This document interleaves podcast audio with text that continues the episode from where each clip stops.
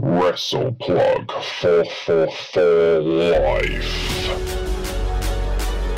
Ladies and gentlemen, it's time to hashtag get plugged in. The refreshing, empowering moment that we have all wanted from WWE. It's like ordering a, a medium pizza and then turning up with an extra large and a bottle of Coke. You absolute moldy cheese fucking Babybel dairy leaf dunker shit. What happens is these fucking people live in this fantasy land. Everyone got their shit in. Everyone got each other over. Everyone looked good and made the industry look great. People need to fucking back the fuck off Ronda Rousey. New to Oh. wrestling talent.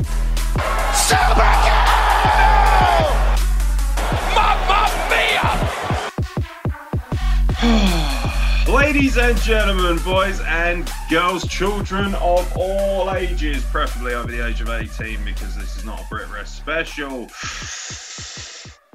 Awkward.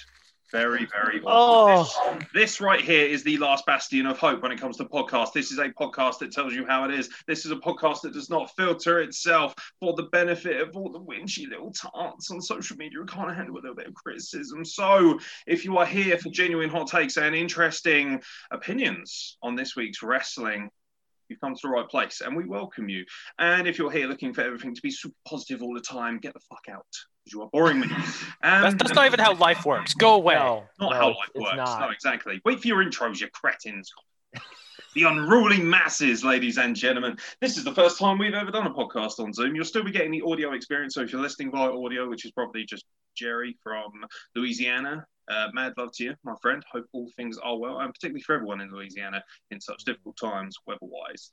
Um, I'm your host, Aeron Nix. I'm the harbinger of professional wrestling. I'm the doctor of love. Uh, that's a gimmick that about five people will get. The rest of you, you just have to catch up later.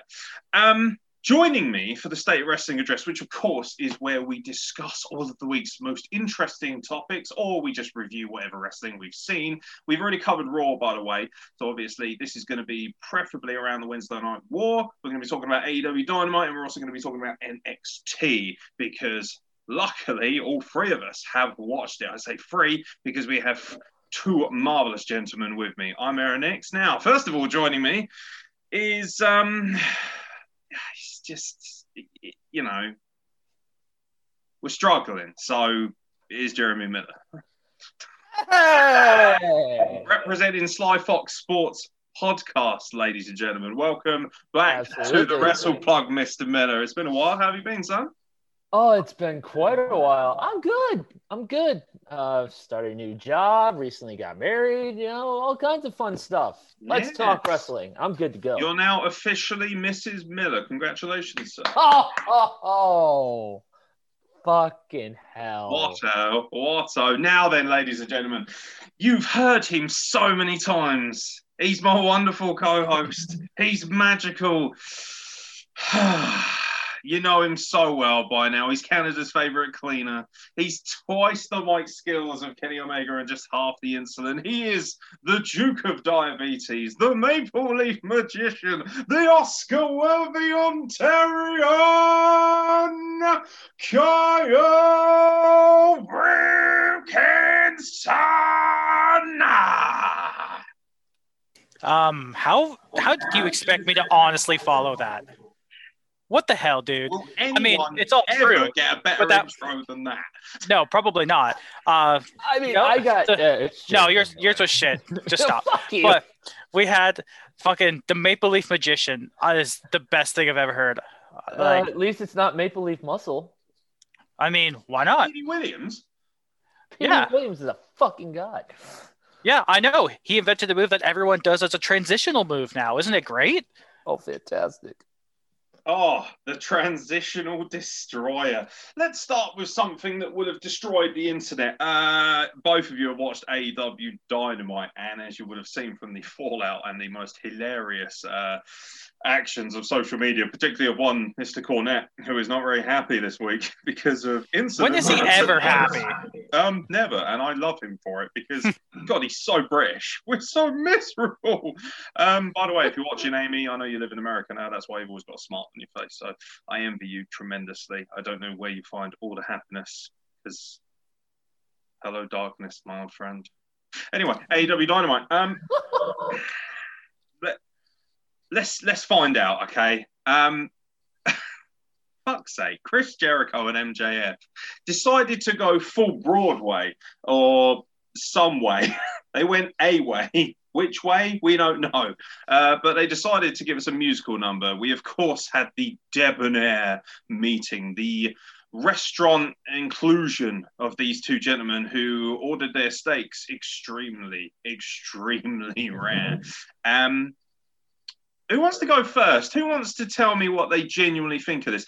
Is this a moment that has killed wrestling, or does this just add another layer of entertainment to two already great mic workers? Um, I'll, I'll jump in here because honestly, I find myself really conflicted on this because I mean I love Chris Jericho. He's been able to you know adapt for the last thirty years. He's one of, if not the greatest wrestler ever, the goat. And MJF reminds me a lot of like a young Chris Jericho. You know when he turned heel in WCW. You know the man of a thousand and four holds and about eight hundred and seventeen of them were an armbar. It just they they have this really parallel career path. I can see and I'm really excited for it. And on but on the other hand, the the musical part. I mean, I don't love musicals. I don't hate musicals. There's some I I can enjoy. There's others I would rather drink bleach. But this one was like this one was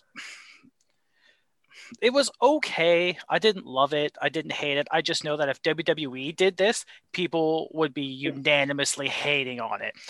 The fact that AEW can get away with it just because people, you know, love it so much and they think it's just better than WWE all around, which is clearly not true if you just look at the women. Night and day there, folks. But you know, it was it was okay. I probably wouldn't go out of my way to watch it again. Like if it just showed up and I watched it, I'd be like, yeah, fine, whatever. But I don't see myself going into the YouTube search bar and going, man, I can't wait to watch Le Dinner Debonair. No, I'm, I'm not going to do that again. Um, I thought it was fantastic, actually. It, it just shows that, again, Jericho can adapt, and MJF is by far the best mic worker that they've got in AEW right now. He is, for my money, a, a megastar, and he hasn't even really done anything. He hasn't even held a title. But I do think that this is going to become like another festival of friendship kind of thing. And we're going to eventually get MJF versus Jericho. I, I don't think you can compare the two personally, just because Kevin and Chris had like this, like I don't know, I don't know how genuine it was in real life, but it portrayed so genuine. They loved each other. These guys just seem to have a mutual respect. Like I can see the parallels, but I don't think it's quite as devoted, if that's the right word for it.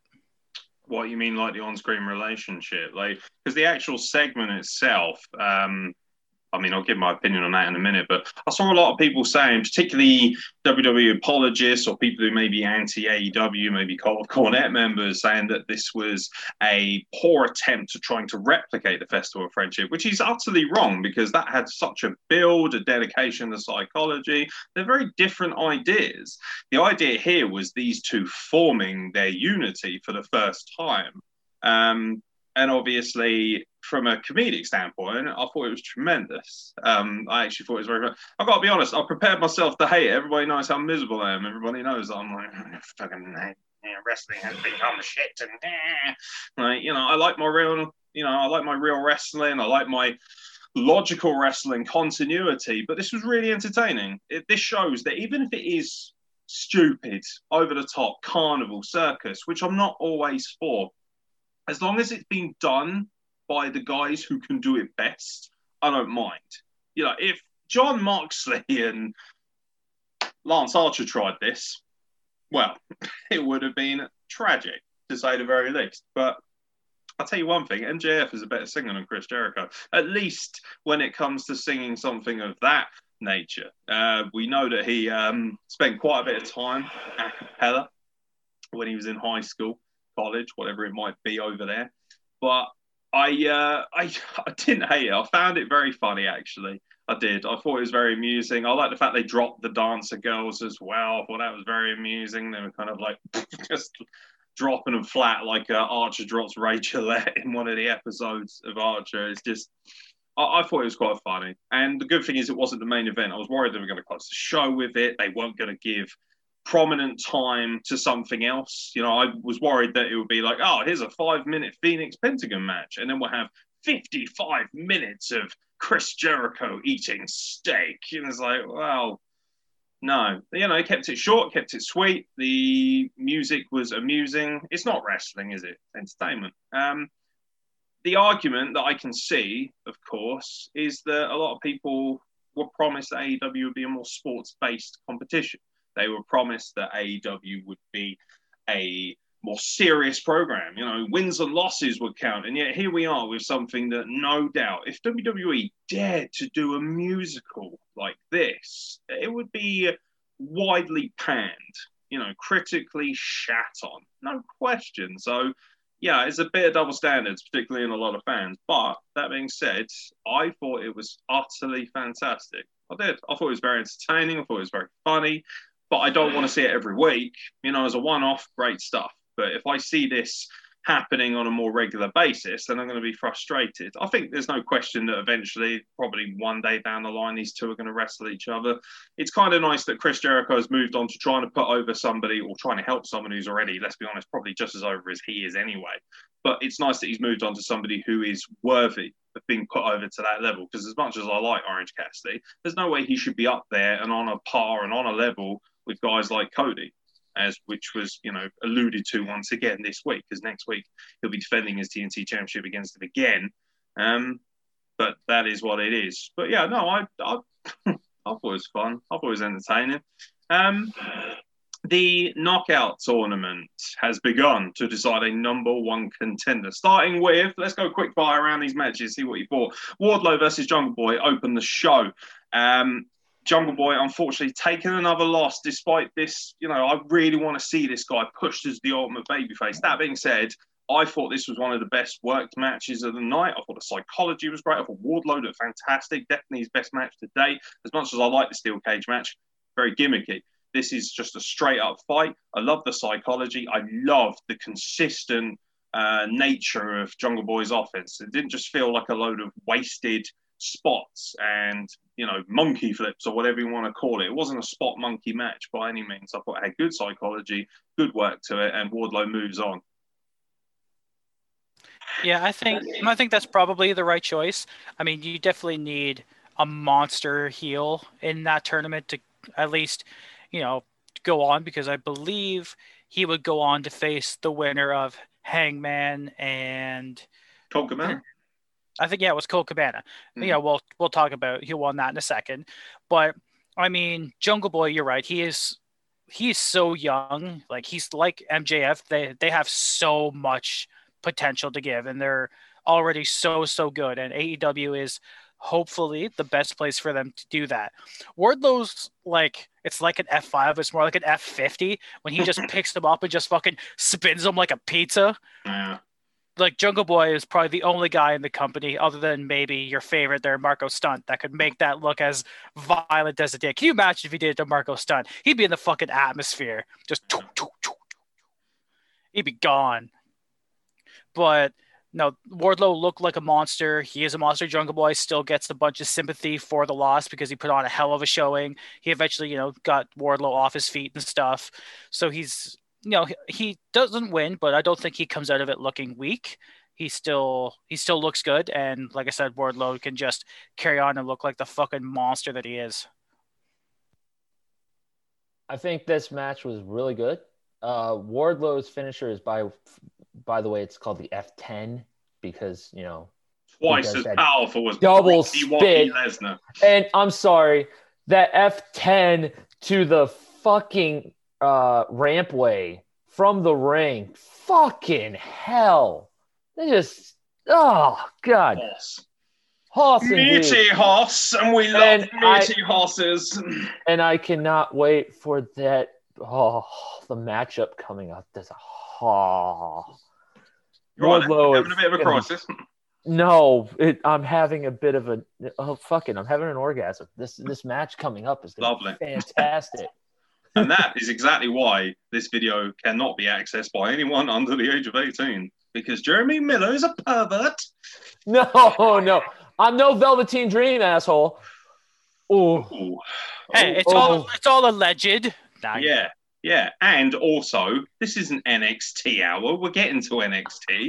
If you want to have your say about Patrick and his nefarious DM material, you can have your say later, and then you can do the fucking litigation that we get when it comes to it. If, if anything, at least say you're not like Jimmy Havoc or something. Just keep it AEW related. Fuck. Exactly, exactly. Um, so yeah, Wardlow moves on. He would meet the winner of Hangman Page and Colt Cabana.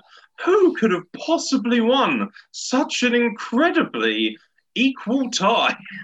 Um, actually, to be fair, fairly credible. Come on. If, if, if this it's a, a curved hand. You don't just put your hand out. It's the Gonna say, curved what hand. What the fuck is that? No. Jesus Christ. what, you Mustafa Ali, lights out, baby. Only I'm the one. I'm the only one's getting away with that shit, looking like this. Um, although Carl's getting there, definitely my Middle Eastern brother from another mobile. Um, yeah. So Colt Cabana versus Hangman Page, surprisingly competitive, good match. I was worried that this might go the way of one of the other matches, which I'm going to discuss in a moment. Um, but ultimately, it's Hangman Page that comes out on top. Everyone knew that. But Colt Cabana, once again, showing that despite the fact that he is regarded as more of a comedic indie wrestler, he's got a really good poise when he wrestles. I really like his mentality. I think he's very funny. The psychology is very good, but he was also bringing a bit more physicality.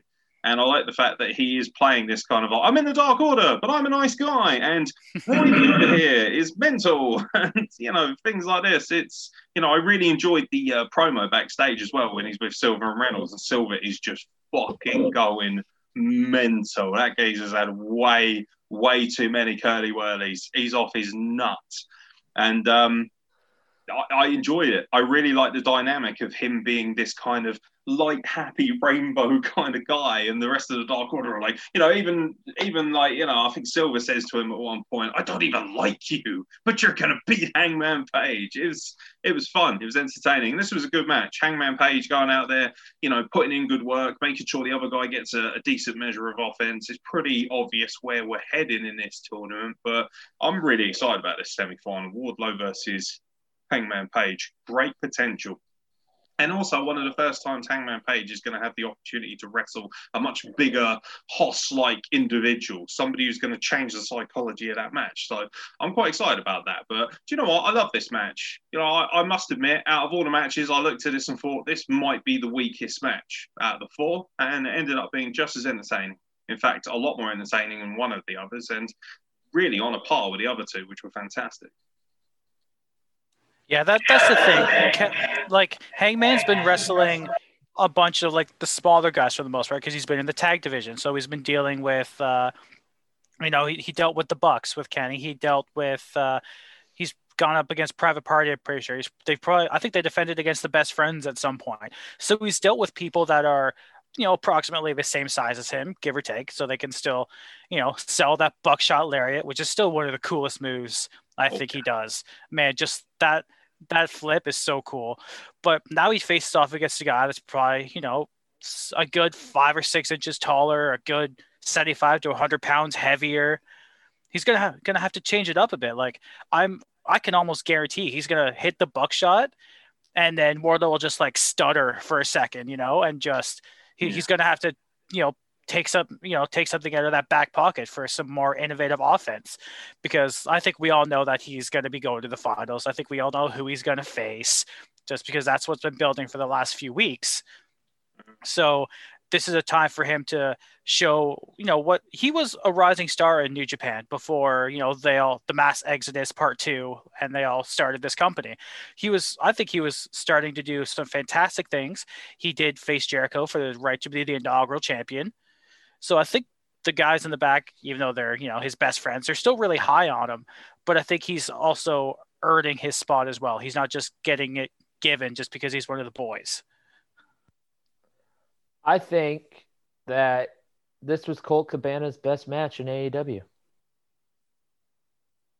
Uh, Hangman Adam Page. Uh, he's finally been in his prominent role, like you said, when he was up with Jericho for the inaugural title. This has been his best thing. You know, before he was a you know drunk, at drinking all the time, being a tag team partner with Kenny Omega, but you know now that that's over, he can actually concentrate on his career and his singles run. And damn it, with the captain. Um, but yeah, I think that this upcoming match between Wardlow and Hangman Adam Page is going to be fucking fantastic. And I would not be surprised if we see at least three or four buckshot lariats and Wardlow doesn't hit the ground.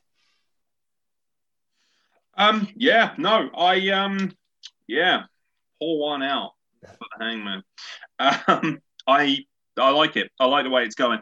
Uh, it's been very stop start with Hangman Page. Uh, the alcoholic angle at first, I remember being pretty enraged about it uh, and just being like, well, it's very insensitive, it's very stupid. Then they made it more of a comedic kind of thing, and I got on side with that. Um, there are a few things I'm critical of AEW when it comes to booking, but I will say one thing: everything Hangman Page does, I eventually do come around to at some point or another. There's no denying his work rate as well. One of the better in-ring workers this company has, and I like his character being a little bit more relatable. Uh, at least it's hard not to like him more than the rest of the elite because the rest of them are just a bunch of whiny little douches. And I know that's the point, but they've always been there. like, you know, Kenny Omega. Kenny Omega He chased. Sammy. Chased down Samuel Guevara with a horse. I mean, like, what's not to love about this man? Exactly.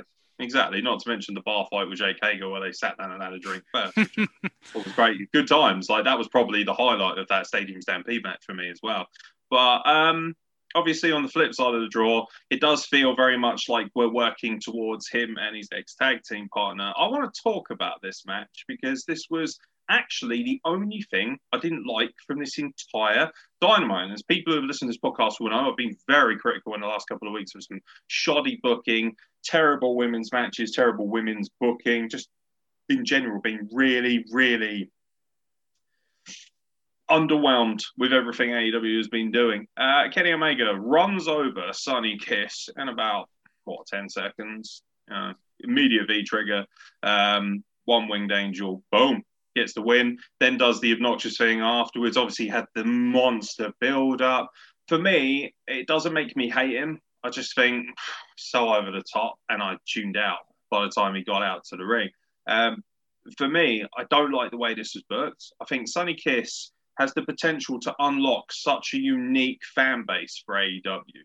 Uh, he has such a unique identity. Obviously, the way he self identifies, his sexuality, you know, um, I I think he's fit as fuck. To be honest, I don't mind. I think I I certainly would.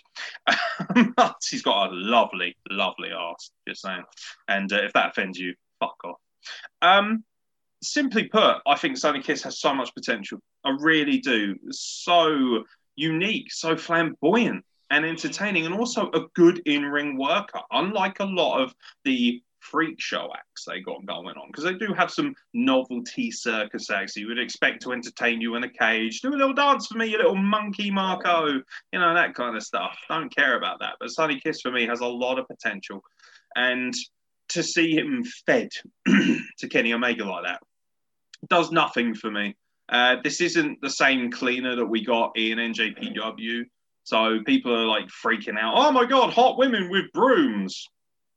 Right. I'm I'm a little surprised that the feminists didn't come for that actually. But you know, it is what it is. Uh, I didn't like it. I don't think it goes well. I get that they're trying to make Kenny Omega, you know, it's like, oh, look at me. I'm taking singles wrestling more seriously than the other guys. It took Hangman Page 10, 15 minutes to dispatch Colt Cabana. I just ruined Sonny Kiss, you know, easy day at the office. I'm not bothered. I'm not interested in seeing members of the elite putting themselves over on a regular basis. And that was one of the biggest problems I think this show did have it's a smaller criticism for once, but it did feel like the elite was swinging their dicks around a bit too much. What do we think about Kenny Omega going over Sonny Kiss? Uh, are we okay with it? Do we have problems with it? Am I just being a bit miserable and a bit sour because I'm just not as hot on Kenny Omega as everybody else? Honestly, I, I think you have justification here. Like Kenny winning, I think was a foregone conclusion. It didn't really matter who he was going up against. So, with that being said, why take someone that, like you say, has such a unique, Mm. just a uniqueness to them? Like it's kind of hard to describe. He's just so different and such an interesting person, personality, character, all that sort of stuff. So, out of all the people you have in your company, all the people you ha- use on Dark, like you could have just brought, yeah, brought someone in from Dark, someone still prominent enough to be in a tournament like this. Mm. And by the way, wasn't Sonny Kiss not the original opponent? I swear there it was somebody else. I just Joey. Janela was the original opponent, which is Mm-hmm. why it makes sense to put in the Concrete Rose because obviously he's Joey Janela's tag team partner. But I, I, I, that was the one thing actually I neglected to mention, which I've written down in my notes here, is that why you've got an army of jobbers running around on dark. I get that you can't throw in someone who's too shit because it's supposed to be for the number one contendership, but you know, they could have just said, look, it's last minute. We didn't know who to get in. They could have had an AEW Dark Battle Royal or something. They could have recorded that, a quick Battle Royal. And, you know, maybe they could have had the Battle Royal right before this match. And then he takes advantage of the fact that the individual is either injured or too knackered to put up a decent fight. But to throw Sonny Kiss to the Wolves like that, no, I'm not feeling that at all. No, and I mean, like, I've I'm not even like interested, I guess, in the way his character is being portrayed right now. Like Justin Roberts, I'm pretty sure got winded saying all of the shit before Omega even made it out the entrance ramp. I'm like, Mhm.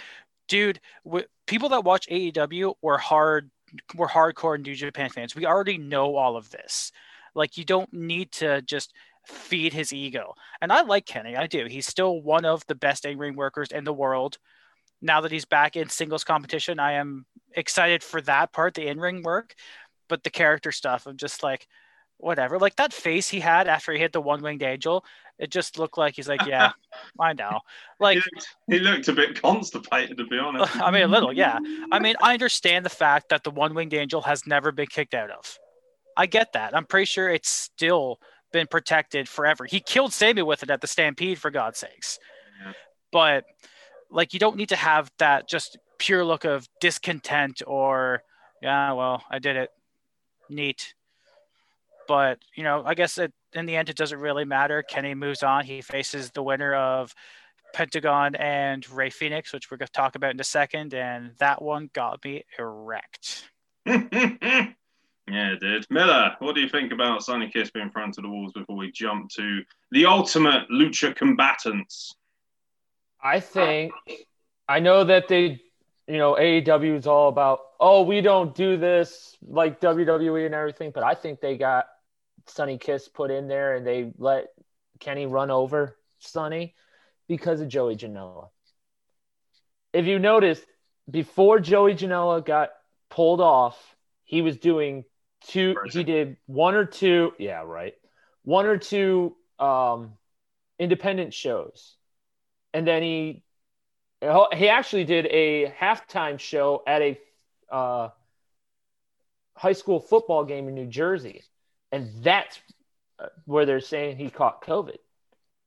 Well, he didn't catch So- COVID. The suggestion is that he was around somebody who contracted it. So I want to make sure you get that way- factually correct before you come in because you never know who's going to say otherwise. But the story goes that he was around somebody who he was exposed to someone who possibly had COVID, which is why obviously self isolation would take place. So, is your insinuation that this was punishment via Sonny Kiss for what Yes. Joey behavior was? I think that's a bit of a stretch, to be honest. I don't. I don't think AEW is that petty. WWE is for sure, Oh, and yeah, we've seen, and we've seen that because Lana goes has gone through the announce table for five straight weeks, and I still Like, pop. like, I was going to it's say, like you haven't But- popped your tits up for every time. I, I like mean, it's getting old for sure now, but I mean it's still funny. But that's the know- kind of merriment that WWE do. I think AEW still they're they're too. I don't want to say they're too good for it, but it's not quite their style. Tony Khan, They're I mean, too he's, he's, sensitive he's, to do he's that. too much of a fucking mark to do that to someone. too much of a pussy. I mean, yeah, that's, I I I have a feeling that Tony Khan was pissed off because Joey they, he likes Joey Janela. and Joey went out. Obviously, otherwise he wouldn't have been in this fucking title. I like Joey Janela, but there is no way he's one of the eight best wrestlers in this company. You got to be honest and look at this lineup actually and say that bit of a mixed bag. I like Colt Cabana. I like Joey Janela. I, I love Sonny Kiss, but obviously neither of those individuals looks like they should be in this bracket at all. No, where was Lance Archer? Um, Go like- ahead. Like Yeah. I, I think a semifinals contest between Lance Archer and Wardlow would be fucking great. it would make a lot of sense actually for him to want to be in this. You know, um, Isn't that the whole reason that they brought up with this? Because you know Wardlow or not Wardlow, fucking Archer was supposed to face Moxley at Full Gear. no, he was meant to face him on the one year anniversary. Oh, Yeah, that's what it Yeah, it was. was like a couple of weeks ago, and then Yeah. he uh, he was exposed to someone that had COVID, or he Yeah, so got they it had to delay that, and he ultimately lost his uh, match in pretty underwhelming fashion, actually, which was a massive disappointment. I think Lance Archer is somebody that they've missed the boat on pretty badly, actually. Uh, you know, for a man who just, I mean, how many people have the tools and the ability and the look and the athleticism that a guy like Lance Archer does to be six seven, six eight, and to wrestle the way he does and to work the way he does, and also cut a really good promo despite the fact he's got Jake Roberts next to him you know that's um that's a disappointment. But I don't think Sonny Kiss was punished in that regard. I think it was just a case of they wanted to get Kenny Omega over that badly because you know first of all he's got to get himself over because whatever he's VP of whatever and one of the worst bookers in the history of women's wrestling from what I can tell, and also because they want to build to this Hangman Page rivalry ultimately, I'm not going to whinge too much if Hangman Page goes over and gets his redemption story and has this, you know, magical rivalry and, you know, maybe sort of crashes the big stage and becomes AEW World Champion. But if this is leading to heel douchebag, and let's be honest, uh, this is going to upset a few people. The only reason Kenny Omega's playing the whole douchey thing where he's like, mm, is because he doesn't have the personality or the mic skills to be a proper heel, to be effective as a good heel. His, uh, you know, like, I don't, I just find him very. Um, I think he's an incredible wrestler, but I find him very bland as a character. He's not very good on the mic whatsoever. He had an opportunity to prove himself when he was consistently working at the commentary desk during Hangman Page matches. He absolutely flattered to deceive. He's got such a dulcet tone. He just sounds very disinterested in everything he does. And ultimately, I would rather have two guys singing "Me and My Shadow" and looking like you know one of them being fifty and looking like he's about to pass out from you know the ability of his lungs being full up, um, trying to hold a note. I'd rather have that because those guys look like they've got their heart and soul in it. Kenny Omega to me, I get the impression that he doesn't care. It feels that way, you know, and that's before the character change when he was a heel. I'm I'm getting a little bit sick and tired of seeing the elite you know, when they say all elite wrestling, right now it really is all the elite in wrestling. Like, it's it's not for me. I don't want to see them in prominent positions all the time. I've got no problem with it. It's a sad fact is as well that Kenny Omega and the Young Bucks were doing a pretty good job of getting other talents over when they first started, and now we've gone on the flip side of things. Um, let's talk about something a little bit happier and something a bit more exciting, shall we? The battle of the Lucha Brothers.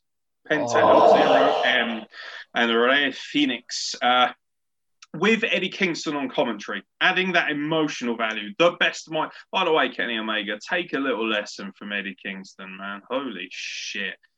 That guy is special. The best mic worker right now in wrestling, period. Relatable, real, honest, gritty. He's getting better shit out of Jon Moxley as well. Jon Moxley's promos have all of a sudden just got that extra bit of fire. People are ready for that. He's building to an I Quit match of full gear. But here we are with his La Familia, you know, and his best friend in wrestling as well in Pentagon, Penta El Zero M, and him and Rey Fenix put on the kind of match you would expect a Lucha Underground classic, a fantastic demonstration in what it takes to be a truly special luchador, not just somebody who flips around and does spots, although both of them can certainly do that as well. And it's Rey Fenix who moves on with a to be honest, a little bit of a kind of, you know, he caught him slightly unaware coming off of the arm breaker, that crazy Canadian destroyer, that insane spot with a pop up power bomb. Like, when, and when I mean pop up power bomb, I mean literally, like, never mind pop up power bomb, fucking hell. That was an aerial. That's ridiculous. The guy is like 10 feet in the air. It's insane. What a display of athleticism and easily, as you would expect, the best wrestling match of the night.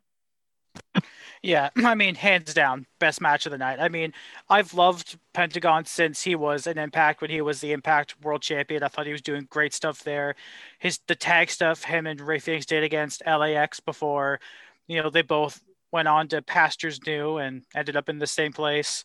And we still haven't. I don't think we've gotten a great match between those two yet, have we?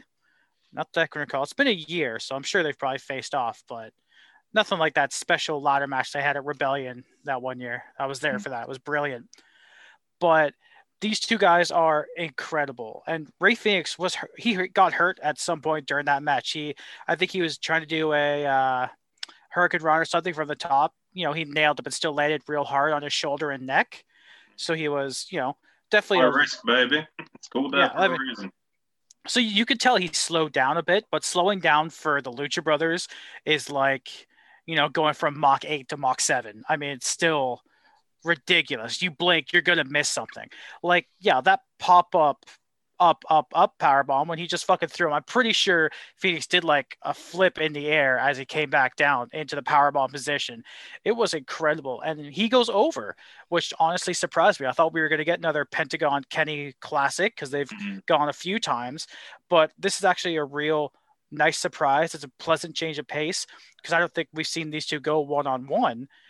And you know, you might, like you said, you might not like Kenny's character, but his in-ring work is, you know, second to none. So I think these two are going to have a banger of a match next week. They're kind of stocked it up to deal with what NXT is putting on next week. Mm. So I mean, this Wednesday night war, I mean, it's just forcing both companies to have increasingly better product, and really, that's all us as wrestling fans want. Yeah, by far match of the night for me. Uh, Rey Fenix, as much as he is known for his tag team work, his singles runs fantastic in Lucha Underground. He is a absolute freak. His tornado off the top rope, right to Pentagon, the revolutions, just disgusting. And then after Penta thinks he's got him with that arm breaker, and then he, Rey turns it into that destroyer. Just fantastic. And I want Rey to go over Kenny. Obviously, that's probably not going to happen because we're going to get Kenny versus Page. But if it did happen and, you know, say Eddie Kingston does beat Moxley, I think Eddie Kingston versus Rey Fenix for the AEW title would be fantastic and must watch. Yeah, you're not getting it though. No, no, I'm not be- getting it. I will be dumbstruck if the final is not Kenny Omega versus Hangman Page. Frankly, I think, uh, to be honest, they're telegraphing it a little bit too much. So I will give them all the credit and love in the world. I'll be the first to come on here and sing their praises if that is not the route that they end up going down. Um, but yeah, Fenix moves on. I think that's fantastic. I think from an athletic standpoint, the idea of Fenix versus Kenny Omega is the kind of wrestling you want. That's the kind of wrestling that you would pay good money to see, no question. Kenny Omega doesn't hit with me. I think he's actually at this point grossly overrated, which is really sad for me to say because I spent a long time, particularly on this podcast, with me and Carl started covering NJPW. I would sing his praises relentlessly. But that's a product where you are not reliant on being a character of sorts more so than you are being a great in ring worker. And the story development there is a lot more gritty as well. So you can get away, you can hide away a little bit if you are a little bit short on the mic. And that's always been one of the first things people say. The detractors of Kenny Omega is here's a man that, despite all of his incredible talents, is a pretty boring entertainer unless you are interested in a fluid athletic style of wrestling, which of course is another thing that AEW had promised us more of. And hey, that's a promise they'll live up to with Kenny Omega versus Rey Fenix, which is pay per view quality under any circumstance, no question, regardless of my personal feelings. Uh, we also have um, speaking of number one contenders, we have the new number one contenders for the tag team division. Talk about mailing this rivalry in um, very quickly. I'm very disappointed. I'll be the first to put this out, actually, and I think it'll upset a lot of people. I, I actually thought this match was a bit of a dud. I didn't enjoy this match. I thought it was a little bit uh, lackluster, bit botchy. Um, I actually thought John Silver uh, had a very good argument for being the MVP of this match. He worked incredibly hard, provided an astonishing amount of entertainment. I like Private Party. I think they are, at best, uh, Poundland Street Profits right now. They just look a little bit, you know, I mean, if if you because I'm not matching them up because they're African American. I'm matching them up because the gimmick is very similar this entertaining party boy kind of mentality. And the Street Profits deliver it. They look polished, they look exciting, they look funny, they're great mic workers. Um, part, Private Party, when they're put in this position, they look like they're kind of like, you know, the deer in the headlights mentality. Don't cut very good promos, which is a shame. Very likable guys, great athletes, and they just look a little bit low rent by comparison to someone like Street Profits. Um, and of course, you know, from the get go, the problem with this match was you knew the Young Bucks were going to win. There was no way they were going to come out here after being built up as terrible, terrible heels, by the way. And then they kind of worked face for a large proportion of this match, which made absolutely no sense. If you go back and watch this match, the psychology of it, and this is one of the things that knocked me out of the loop, which stopped me from enjoying this match as much as maybe it did other people who are a lot more forgiving of this stuff I felt that, I mean, when you compare the tag team main event of NXT, I think it was light and day in terms of storytelling, athletic prowess, psychology, and in ring ability. I don't think AEW's tag team division is even close to touching what NXT are doing right now. And that is astonishing when you consider the depth of his tag team division. I think the Young Bucks are miserably boring miserably boring. They are terrible heels. They are basically two immature men who are acting as if they are 12. And I have no interest in it. I'm sure if I was a child, I enjoy it to a certain extent. I think they look pretty shabby as well. I don't think they look like stars whatsoever. I'm not saying that all wrestlers need to be like Lex Luger material because Kevin Owens is one of my favorite wrestlers and he's certainly not a body guy by any means. And you know, I'm a wrestler. I'm not a body guy, as you can see. But at the same time, when you come out dressed in what look like yoga pants with money on it, you know, looking like some, I don't know, some kind of, shall we say, black market fake Rolex kind of monopoly guy money, you know, knockoff. It, it doesn't work for me. And I'm very disappointed that they won this match. And we're just going to get FTR versus the Young Bucks, a rivalry that has been brewing and building and boiling for months, if not years, on social media. And now it's just like, yeah, cool. They won this very haphazard, very all over the place tag team main event match, which frankly had no place being the main event when you consider that you had Penta and Rey Fenix on this card and apparently we're going to get the Young Bucks versus FTR full gear. And I suppose one of the only saving graces of this thing was the fact that um, an individual who looked suspiciously like Tully Blanchard, obviously, and was revealed to be him, um, kind of helped FTR put down the uh, the brothers Jackson, and obviously, I think it was Matt Jackson who suffered the uh, faux broken leg kind of incident don't really care. Got no interest. And actually, uh, the way they've treated FTR as well, rather tragically, I'm not interested in FTR versus the Young Bucks. They had an opportunity here to build something truly iconic. And instead, we've got something that has been truly lackluster. And I think FTR are becoming more and more exposed because instead of building people up to their level, they're being forced to work down to the level of people around them. I remember when FTR first debuted on Dynamite, and you and I talked about it, and we both said we don't want these two teams touching each other for months. Let FTR, you know, FTR won the titles. I was okay with that. They didn't touch the Bucks. Fine, whatever. But the Bucks have to go through. I thought the Bucks would have to go through you know, most of the teams. Because let's be honest, I'm pretty sure their record's not that great. But you know, records matter on AEW. Yuck. So now we're getting this match that's been building for at least two years, just from Twitter and social media. Fine. And Full Gear is a big show. Again, fine.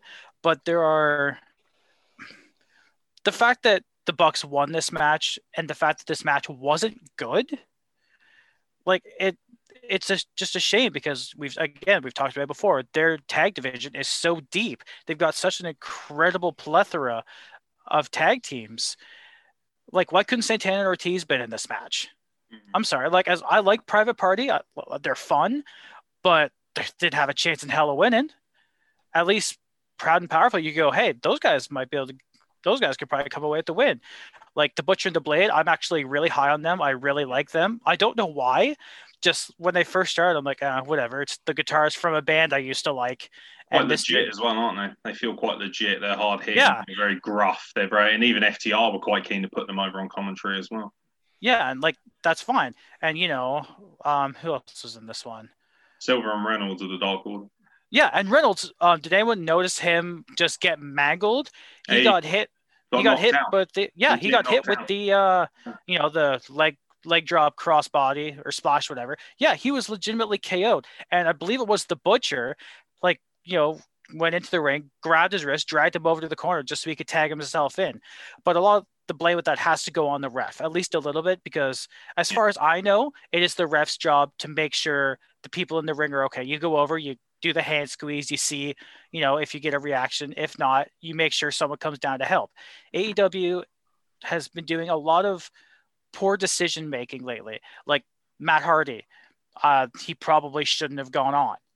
The fact that they just let it keep going, like that's not right. Like the competitor's safety have to be first, and then Reynolds just being KO'd in the middle of the ring and nothing happens. Like that's definitely it's irresponsible on the ref's part. It's irresponsible on people backstage not just coming out and checking. Like there, there's a lot of people you can blame here, but I don't want to dwell on that too too much. The point is we're getting the Bucks and FTR at full gear, and I don't care because this is something that we shouldn't be getting until you know like all in next year or all out next year or something. It should have been built up, and now it's just we're getting a couple of a couple of dickheads from their first year in college thinking they're cool against a couple of guys that were put in like bananas or fucking some sort of stupid. Wieners. That's it. They were wieners. Weenies. Yeah, they were you know weenies all the time. you, Chuck Taylor. Well, I know it's not Like- probably, but what, I'll I- tell you what. Whoever came up with that creative, fuck you. Oh, garbage. Yeah, just just trash. Believe me, FTR has already had like fucking itching powder and shit and shaving their backs. They they've dealt with this shit. We don't need to go back. And that was with the Usos, mate. One of the greatest tag teams of the modern era. yeah, and even they couldn't make it good. Like I love all four guys, but no, that was just Uh-huh. stupid. By the way, It the Young Bucks, the Young Bucks keep mouthing to the camera that they're the best, still the best. You're not. They've never been. You've never been the best tag team in the world. You aren't even the best tag team in your own company, not even close. The Usos alone, and I'm not a WWE mark by any means, but if anyone can honestly sit there and tell me that the Usos are not a far superior tag team in every sense to the Young Bucks, I'd be flabbergasted. They're a knockoff of the Hardy Boys from way back when, um, with frankly even worse ability in terms of entertainment. Literally, they they've made their entire living and gimmick, and well done to them for it. But their entire living and their entire gimmick has been made off of the idea of them being anti-authority. You know, oh, Jim Cornette hates us, so we're going to do even more dumb shit. Oh, have you ever watched Being the Elite? It is fucking No, I've- I've never watched BTE. bad. It's actually bad. What it is is a lot of frat boys following each other around with cameras, and people can say, "Oh, well, you guys are just a bunch of you know frat boy dickheads, whatever it might be, talking about wrestling." The difference is, I'm not contracted to a professional wrestling company and asked to behave in a manner that is befitting of somebody who is. Do you know what? If you are one of the best in the world, try acting like it because do you know what? When I think about best in the world in any kind of wrestling standpoint, never mind tag teams, I think about guys like Undertaker and Ric Flair and Bret Hart and Stone Cold and The Rock. And then when it comes to tag teams, I think of Edge and Christian. I think about some of the older stuff as well, of course, with you know Rocky Johnson and Tony Atlas and so many historic takes, the Legion of Doom, the Road Warriors. You're not even close. You're not even top five of the modern generation. Proud and powerful, better workers, more exciting, better mic workers. There are so many good. The Lucha Brothers do your stuff better than you ever could. And not only that, they look the fucking part. And I'm so tired. You know, it's got to that point now where anyone who's a massive AEW apologist, they would want to just shove the Young Bucks down your throat. So, yeah, well, we got the Young Bucks. Oh, they're amazing because they upset. But the reason they upset people is because we're bored of seeing the same shtick. You are B Tech Hardy Boys. Sorry, move along. You know, you want to be cool, you want to be interesting. Try doing something other than just being elitist douchebags. it's boring. And so many tag teams have done it and done it better than you. It's really poor. Neither of them can talk to save their lives. Neither of them wrestle a, a style that I'm interested in. There are so many guys, even in AEW, who do their style so much better than them. When I've seen Rey Fenix and Penta wrestle, why would I then want to watch the Young Bucks? And the fact that someone like Jim Ross can sit on commentary and fawn over them the way he does is actually quite sad and quite embarrassing at this point in his life and his career. So yeah, um, I don't want to make it an I hate Young Bucks thing, but this main event, although it wasn't a terrible match by any means, you know, every match delivered a certain extent. It felt very sloppy. The ending was a bit all over the place. And I just think it's so deflating and so disappointing to know that they've just given us the Young Bucks versus FTR on a whim. No real passion, no real build. WrestleMania 17 with my way, this is not. Yeah, this is a complete joke. Um, I hate the ending. You know, they're alluding to how Private Party beat the Young Bucks, and then the Young Bucks roll up Marq. No, it wasn't Marq Quen. It was Isiah Kassidy. Oh, by the way, um, his shoulders were fucking miles off the canvas before Oh, yeah. three. So I would hope they're gonna because they just you know commentary has a fucking duty to make sure like the first thing that I am passionate about do not fucking treat your audience like idiots. And the fact that you tried to pretend that like oh yeah that was just a simple roll up bullshit. Go back and watch it. Honestly go back and watch it. It is daylight clear that he has got his shoulders off by some margin. It is actually quite embarrassing that you know they would allow that to go unchecked. And if there isn't ramifications for that or at least some sort of storyline that's built into that that private party were essentially robbed because of a ridiculous i'm assuming it was a shoot issue and they just made a mistake. But yeah or he over rotated whatever. Either way it's a mistake. His shoulders weren't down. Right. Um, my other thing about this is that I don't care. I, when it first happened, FTR and the Bucks, you know, they were going through and fuck the revival and all this shit. It was fun. It was awesome because they were on different, you know, you never thought they would actually wrestle each other. You always thought, oh, it's just playful banter now that they're actually going to try and do this and they're doing it at i'm sorry full gear to me is not a top pay-per-view not a top pay-per-view. You want a top pay-per-view? You want this rivalry to happen? You put it on what you would consider your wrestlemania. So all out or double or nothing or one of them. You don't put it on full gear or revolution or whatever the hell else fucking b-rated p- pay-per-views they can come up with you put it on a prominent pay-per-view and you put it in a prominent spot with this build that they've done for full gear for the bucks and ftr as much as it kills me to say this i don't even want to watch because i love ftr I love them in WWE. I love them in NXT. I wish they would have went to Impact, honestly, because I think they would have had a hell of a uh, shift in Impact against, oh, I don't know, the Guns, the North.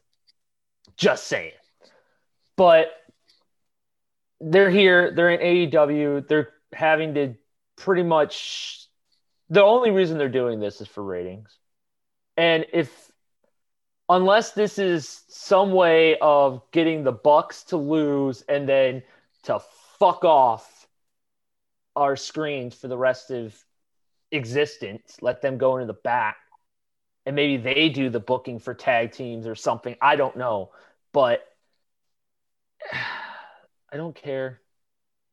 And honestly, they weren't even the best tag team in this match. As much as everybody gives them shit and as much as everybody hates them, John Silver and Alex Reynolds to me was the best tag team in this match. And god damn it, they deserve to be in a prominent title match. And Yeah. yeah. I mean, I will say one thing: as much as I like Reynolds and Silver, and they work very hard, that's not going to draw any money. like that's not drawing any money. You stick them in, and also they can't face. What what pisses me off as well is this complete hodgepodge, this mess of how to book face and heel. FTR clearly heels, right? Um, so coming into this, Young Bucks have been behaving reprehensibly, super kicking old men and Officer Barbrady backstage, but I forgot his name now, um, Alex Marvez. Um, just generally behaving like tossers. We are told that, oh, they're douchebags, they're whiny. Oh, all they care about is money. Look at how flippant they are, how obnoxious they are. Oh, they're so good at being heels. Fucking terrible. But they are heels nonetheless. So your biggest marquee match, other than the AEW Heavyweight Championship, is two heel teams going after each other for the tag team championships. Where's the investment? Why am I supposed to, as a wrestling fan, particularly if I'm going to be a super mark, which I don't have a problem being because I enjoy, you know, just letting it be kayfabe and enjoying the product for what it is. Where's my emotional investment? Who am I supposed to root for? I can't root for FTR. That's not the idea, even though obviously from a complete, you know, non-kayfabe standpoint, I will do because they're so superior, and I like to see the best be the best at what they do. But you know, from a standpoint, I mean, try explaining this to a young kid watching this product, and then we're supposed to feel sorry for them because they got ambushed at the end. Well, no, Oh. because they behaved in a manner that is unruly. So they got what they deserved. So our FTR doing face work while being heel. Um, and also, I found it very eerily strange that there was a lot of things that happened in this main event which mirrored the ending of the main event of NXT. It's almost like these two knew each other's booking going into the end. The only difference is that we got a far more impactful and exciting and far more evidential appearance of what is a face and what is a heel in the main event of NXT, which obviously we're about to discuss in a moment. I just the whole thing feels really flat to me. It's very disappointing. That being said, I want to end on a positive, and the positive is that this episode of Dynamite was one of the better ones I've seen for many, many moons. And um, I think that most things, even the things that I didn't like, still provided a level of entertainment and quality that's actually been sorely lacking on this product. This product is not above criticism. And the argument I always hear from people when someone says they don't like AEW is, oh, yeah, well, if WWE did this, you know, you'd hate it, or oh, well, vice versa, you know, oh, if WWE did this, you think it was the greatest thing ever. No, not at all. Nobody is above criticism. Nobody is above the ability to put on a proper professional wrestling show the best they can for the audiences. The ratings were down again. That's probably got something to do with election material, sports, you know, football's back in the run, whatever. I don't care. They don't mean anything anyway. But you know what? I want to see both shows thrive. And it to me, it feels like one show isn't deserving of having a high rating and the other one is and somehow isn't getting it. That's how it feels a lot of the time. So, you know, Dynamite, really good this week. The question will be are they going to maintain momentum or are they going to go back to doing some dumb booking further down the line that's going to jeopardize and hamper my ability to enjoy the show? I do want to bring up that we did have one women's match that we didn't even talk about because it The was reason we didn't talk about show. it is because nobody cares. Right, it was a shit show. Like, what? Where was Hikaru Shida? Uh, she is supposed to be your AEW Women's Champion, and she wasn't even anywhere near this.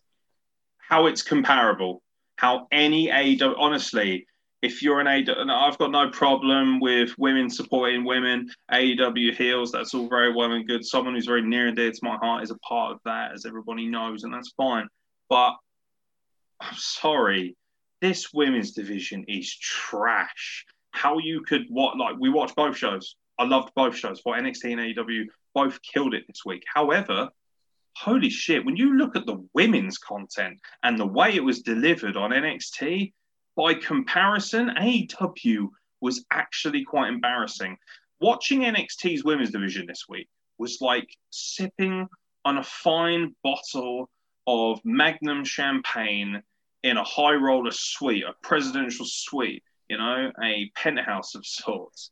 And then watching AEW's offering with Britt Baker and insert Jobber and Reba at ringside uh, was more like having a can of red stripe in a homeless man's alley. It was so, so, so night and day. And people can say all they want. Oh my God, Britt Baker's so entertaining. She is actually relatively entertaining. She's very funny as well, and she delivers a fairly decent promo. But I'll tell you one thing her wrestling has still not improved that much. A little bit, but not that much. Botchy, sloppy, poor worker, and for fuck's sake, where are all the other high quality women you have to offer? Where the fucking hell is your women's champion? Because even when Moxie doesn't turn up, we hear from him every week. We hear from your stars every week. So there must be something there that says that this company doesn't care. And I want to know, I want to hear, you know, I hear that Kenny Omega books the women's division. If that's true, I want you to stick your fucking neck out and explain to me why you don't give women prominent position, why Anna Jay is walking around beautiful as she is and also a credible threat and a good wrestler doing jack shit. I, and I don't want to hear excuses of, yeah, well, half our women's division is injured.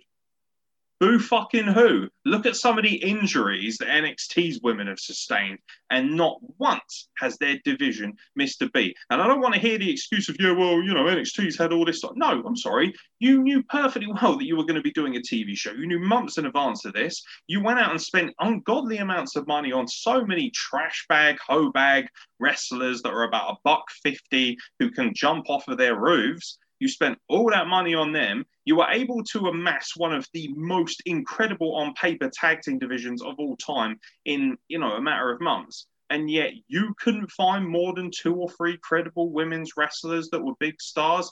Absolutely ridiculous. Tessa Blanchard is floating around in the job market right now. She should be, you should be throwing every amount of money possible. I don't want to hear people say, oh, well, she's not a very nice person. I don't give a shit. She is a superstar. She is one of the best women's wrestlers of the modern era. She can out wrestle the majority of men on a card. She needs to be in this show.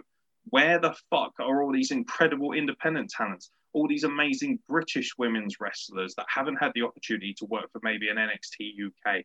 There is no excuse. The talent pool is huge for high quality women. And the fact of the matter is also you have women like Penelope Ford, Big Swole, who I'm not a fan of, but is still relatively entertaining. You have Diamante, you have Ivelisse. You're not you can't make the excuse that every single one of these people is injured. Put them on your show, show people you care about women's wrestling, or just do away with it. Because right now, that women's championship is redundant. And the only reason anyone cares about it is because Hikaru Shida has worked her ass off to make it look credible in the matches she's had. But it is an uphill battle, and I feel sorry for that woman because she has worked her nuts off. Where the hell is Nyla Rose? Where the hell is Taynara Conti? They can't all be injured. Use them or get off, you know, it's a case of shit or get off the pot.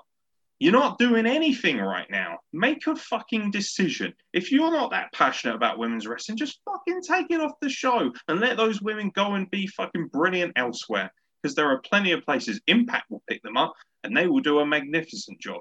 But all the shitting we give Impact Wrestling, not us personally, but so many people are like, yeah, well, it's TNA, it's rubbish, whatever. Their women's division shits all over this. It's embarrassing. And Impact is a place that I imagine doesn't have a fraction of the money available or the security available to give their women like AEW does. There's no excuse for this. Tony Khan, you should be put on the fucking hot seat for this. You're spending all this time wanking yourself silly over Fulham getting a draw on your fucking Twitter account. Maybe do some fucking work when it comes to this company that you are supposed to run instead of being a sweaty mark and giving people like Orange Cassidy a fucking hand job on the side every week. It's, you know, because you are spending way too much fucking time looking after people who aren't stars and allowing great talents, hardworking women sit on the sidelines and do nothing. I am tired of watching your show and seeing loads of women wearing masks, sitting in the front row or standing there, having to give a tiny minimal amount of input as an audience member. How fucking demeaning to a division that should be strong. You told everybody, oh, women are going to get equal fucking opportunities in this company. We've got a brand officer in Brandi Rhodes, chief brandy officer. you know, you said to us you were going to give us these things.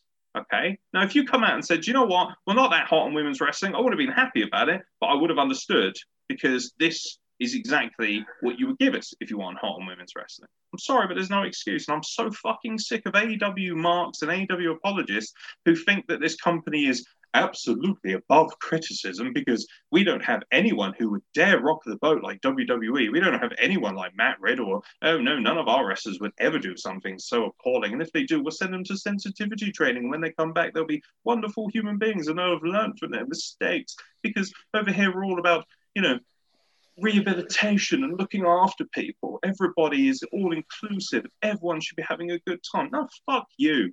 Take the people who deserve it most and put them at the front of the line. Not Mr. I put my hands in my pockets, not Mr. Freak Show four foot tall dwarf. Fucking well use the right talents and use them properly. And another thing, stop putting your prominent tag teams and world class wrestlers in dumb, fucking, stupid comedy segments like dressed as a weenie. Yeah, that's really going to get in the ratings. Tony Khan, pull your fucking head out of your ass, you stupid little shitbag. yeah, I mean, he he's such a mark for himself, you know. It. Like it's just it's not good. So I would like to steer this You conversation. Shane McMahon look like a fucking legend. I like to steer this conversation somewhere a little more fun, and we've been talking about how bad the women were represented in Dynam- on Dynamite. Let's talk about how good. Let's talk about how good the women were represented on NXT this week. Yeah. Uh, I, I'd like to start with just she was she didn't even wrestle. It was just a small segment between uh, Mr. and Mrs. Wrestling, just Johnny and Candice trying to practice spinning the wheel for the for their matches, and I thought that was, spin this right here to represent it. it's just great watching Johnny get frustrated. He's like, I don't. It's all chance. I don't know how to do it. like wheels. I hate wheels. and oh, just Candice's facial expression is just like I'm I married this guy. This is this is my life now. Yeah. But just even that alone is better than what Dynamite has done for months. I mean, sure, the Thunder Rosa Hikaru Shida match was t- incredible, obviously. Yeah. But that's because, because of someone from a different company. exactly. It was the women's champion from another company. Now you have a bunch of women in Dynamite, you're just not using them.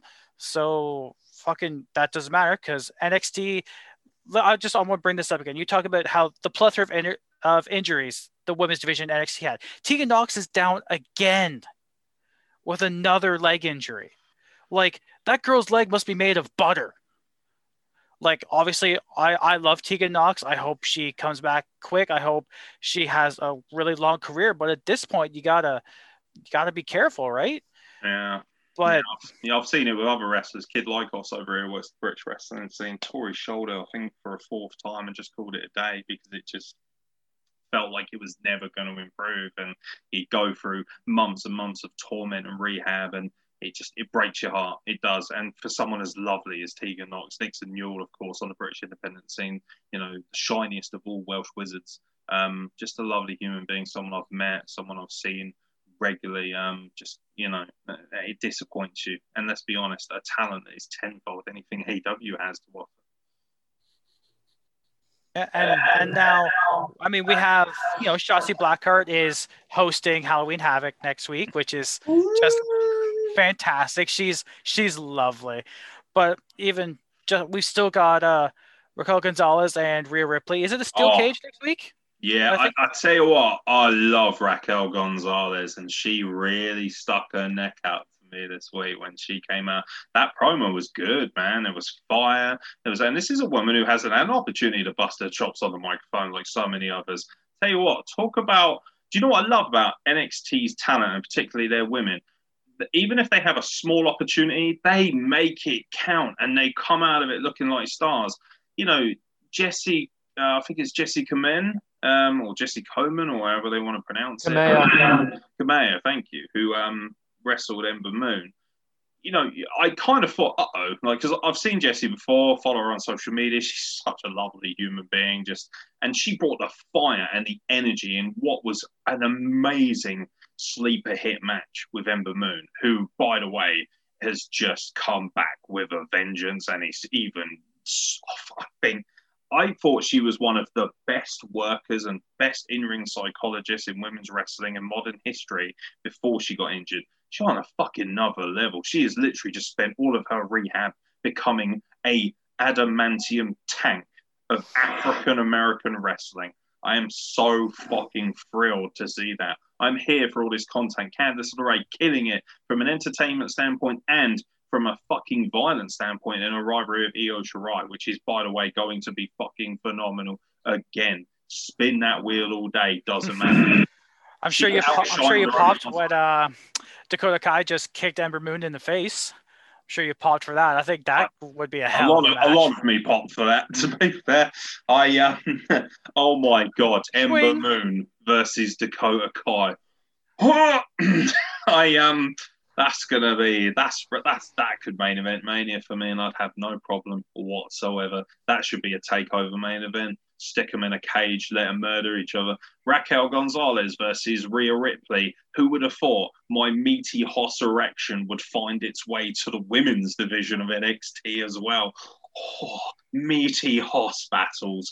Everything about their rivalries, the matches, the quality, the promos is lights out. This is by far and away the most well put together, most entertaining product in the world of wrestling right now. I honestly, and uh, I, I think I'm enjoying it even more because I've, you know, I had a bit of a break watching NXT. It's not available in the UK anymore like it used to be. You can't watch it live on the network. You've got to wait about a week before it's available, if not more, because of the uh, time difference and obviously where it, uh, I believe it airs on USA, which means that obviously it's very difficult to access, which is why I watch Dynamite. Because one thing I will give Dynamite a lot of credit for, very very smart, streaming it to your international viewers for a very small price. I think four, I think it's five dollars a month. I think that's very reasonable to watch a decent quality of wrestling a month. Of course, when they book it properly, but I tell you what, watching NXT in full and seeing the level of quality, the way they work, this was just from start to finish a different animal. And I've got to say as well, this Capital Arena kind of thing, this almost underground fight set they got going on. This is how I've said this on several occasions on the audio podcast. This is how Raw Underground should have been. Raw Underground should have been this. This is fantastic. This cage, they had real fans in. Anyone notice our good girl Smiley sitting in the uh, standing in the front row, rattling the thing? Yep, she was there. Oh. She was there last week as well. Go back and watch it. Uh, she's losing her mind as Tommaso Ciampa literally murders people at ringside. Cheers! Everything hit so well. Honestly, I swear to God, everyone in NXT said, that Aeron Nix on the Wrestle Plug, he loves all of us. Let's put on a show that he will literally love from start to finish because this was like the most perfectly booked show for me personally I've ever seen.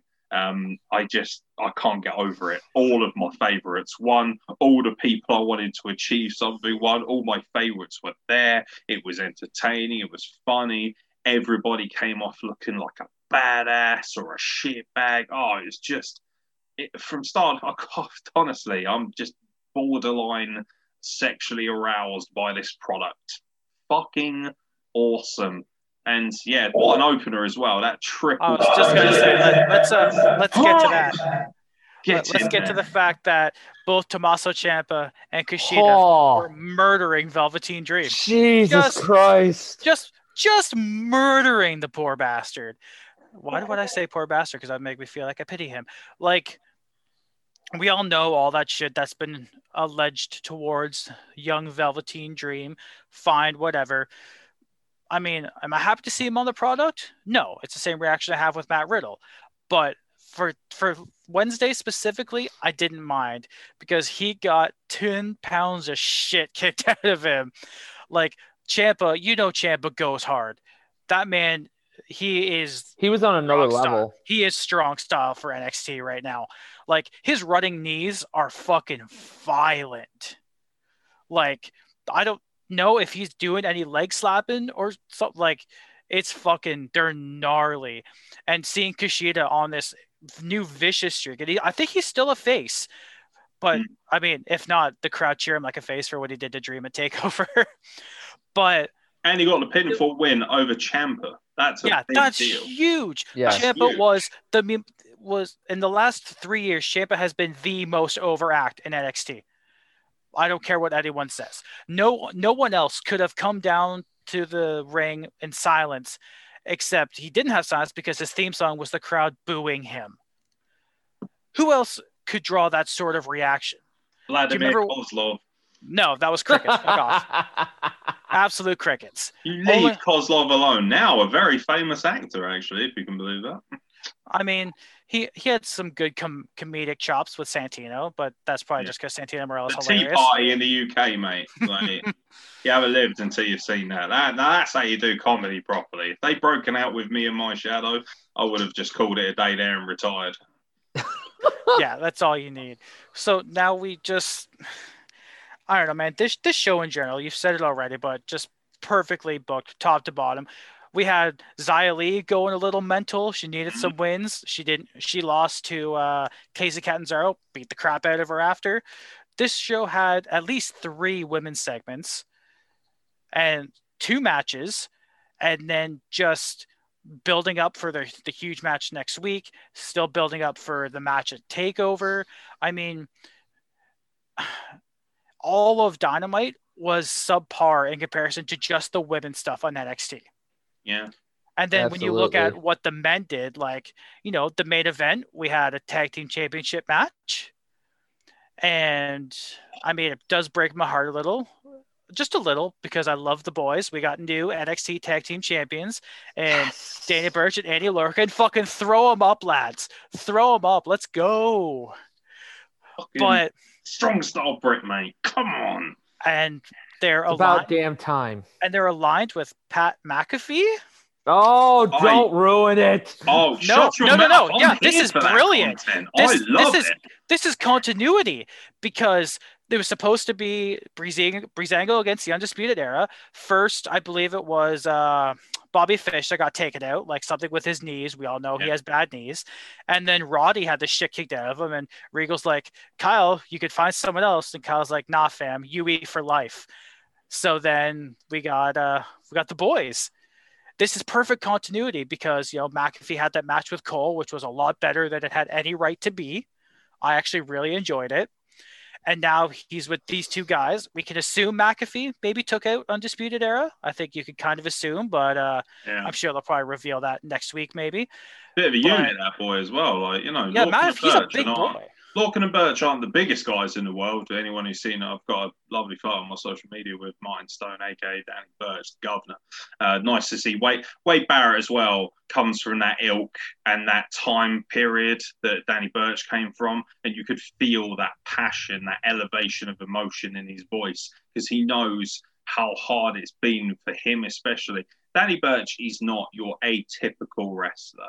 I literally had to stop myself crying when they won the tag team championships because I love Lorcan. I think he's fantastic, but Danny Burch especially, one of the kindest and coolest human beings. I mean, you see him at wrestling shows. I watched him regularly working for places like Rev Pro, um, working over here diligently. He was one of those guys who was putting in a shift when wrestling wasn't that cool, wasn't that popular. He was the guy who would go out there and work in front of 20, 30 people, get a reaction, passionate. He worked with so many people. I've seen him tag with Sami Callihan. I've seen him work some of the highest end matches you could ask for and also some of the lowest. And he has never given up on his dream, even though he has, I believe, at times felt like he might call it a day. And you know, they're heels. That's fine by me. I think they actually work far better as heels. Their style is very cognizant of a heel in the ring, very physical. I think Pat McAfee is a masterful choice to be put alongside them because whether we like it or not, he is a phenomenal talker. He is entertaining, and his credibility in the match he had with Adam Cole means that you take him far more seriously than you would some faux half-assed celebrity. And this is also someone who was a legitimate athlete, an individual who worked in the NFL. And people can say, yeah, punter, kicker, all this kind of stuff. I'm sorry, you still have to be a prominent and high quality athlete, high caliber to work in that environment. And do you know what? I just everything hits so well here. And the one thing Pat McAfee can do that maybe Lorcan and Burch aren't as strong at, and even I'm sure Danny would admit if he had the opportunity to say so, he will be able to offer the sports entertainment esque talking, the ability. He will be, in many ways, their Paul Heyman. This is a phenomenal choice. It is exciting. Breezango losing is, like you say, very disappointing, but it's also a great testament to them that they were willing to work as hard as they could in transition to put these belts onto Danny Burch and Oney Lorcan, and also the fact that they were given the opportunity. They came back down to NXT, went through all of the horrendous booking choices. But you know, Fashion Files being cut short was a massive travesty. One of the most entertaining things that has happened in modern memory, particularly on SmackDown. And for them to, you know, work so beautifully, it might be for my money one of the greatest transitional champions of all time in wrestling. And they were phenomenal in such a short space of time. And they are guys who are like, do you know what? We'd rather come down to NXT and help put all these guys over and have banger matches than sit there doing literally jack shit because Vince McMahon is terrified of anything that isn't uber, uber masculine. How someone like Lars Sullivan can find himself in a prominent position that these two couldn't for so many years is a fucking embarrassment and a testament to the fact that WWE's booking can be just as atrocious as AEW's at the best of times. But this is such a feel good moment. And it wasn't like, you know, there was so much to dig into with this as well. Literally, you know, we're in trick or treat season, plenty of treats available here and plenty of tricks available too. And oh, just what a magnificent ending. Everything that was wrong about the way they ended the tag team match on AEW was completely role reversed in the ending to this NXT. Honestly, it's for anyone who, particularly being British, being so passionate about British wrestling and that independence how you couldn't be emotionally moved to see Danny Burch finally achieve something as special as that is, you know, you'd have to have a heart of stone or mind stone, as he's called on the British independence scene. This is an awesome, awesome time to be a British wrestling fan if you like Danny Burch. And it's an awesome time to be a fan of NXT because they don't seem to be slowing down. And the funny thing is, while AEW are obsessed with banging on about ratings and demo gods and everything else, NXT is just very slowly working hard, working away. And you know what's great? They have all these world class matches, and yet they still bring their best to NXT Takeover because they don't spunk it on their weekly show like AEW does. Brilliant, it's absolutely brilliant. And we even talked about like we haven't even mentioned the fact that you know everyone knows Finn Balor's hurt like their NXT champion has, you know, has isn't on the show, but they're still having these, you know, four star matches every week. You know, sure, there's there are some matches obviously that don't hit. And even That's thought just- that bad champion wasn't on it. That shows how Exactly. good the show was. I didn't even fucking. I don't even. I didn't think even in preparation for this podcast. Oh, I didn't see Finn Balor this week because he's got a broken jaw. Don't have to care because the star power is so fucking overwhelming. I mean, Tommaso Ciampa alone can carry a company. He's out there putting. I mean, that opening triple threat is one of the best triple threats I've seen in recent memory. It's incredible.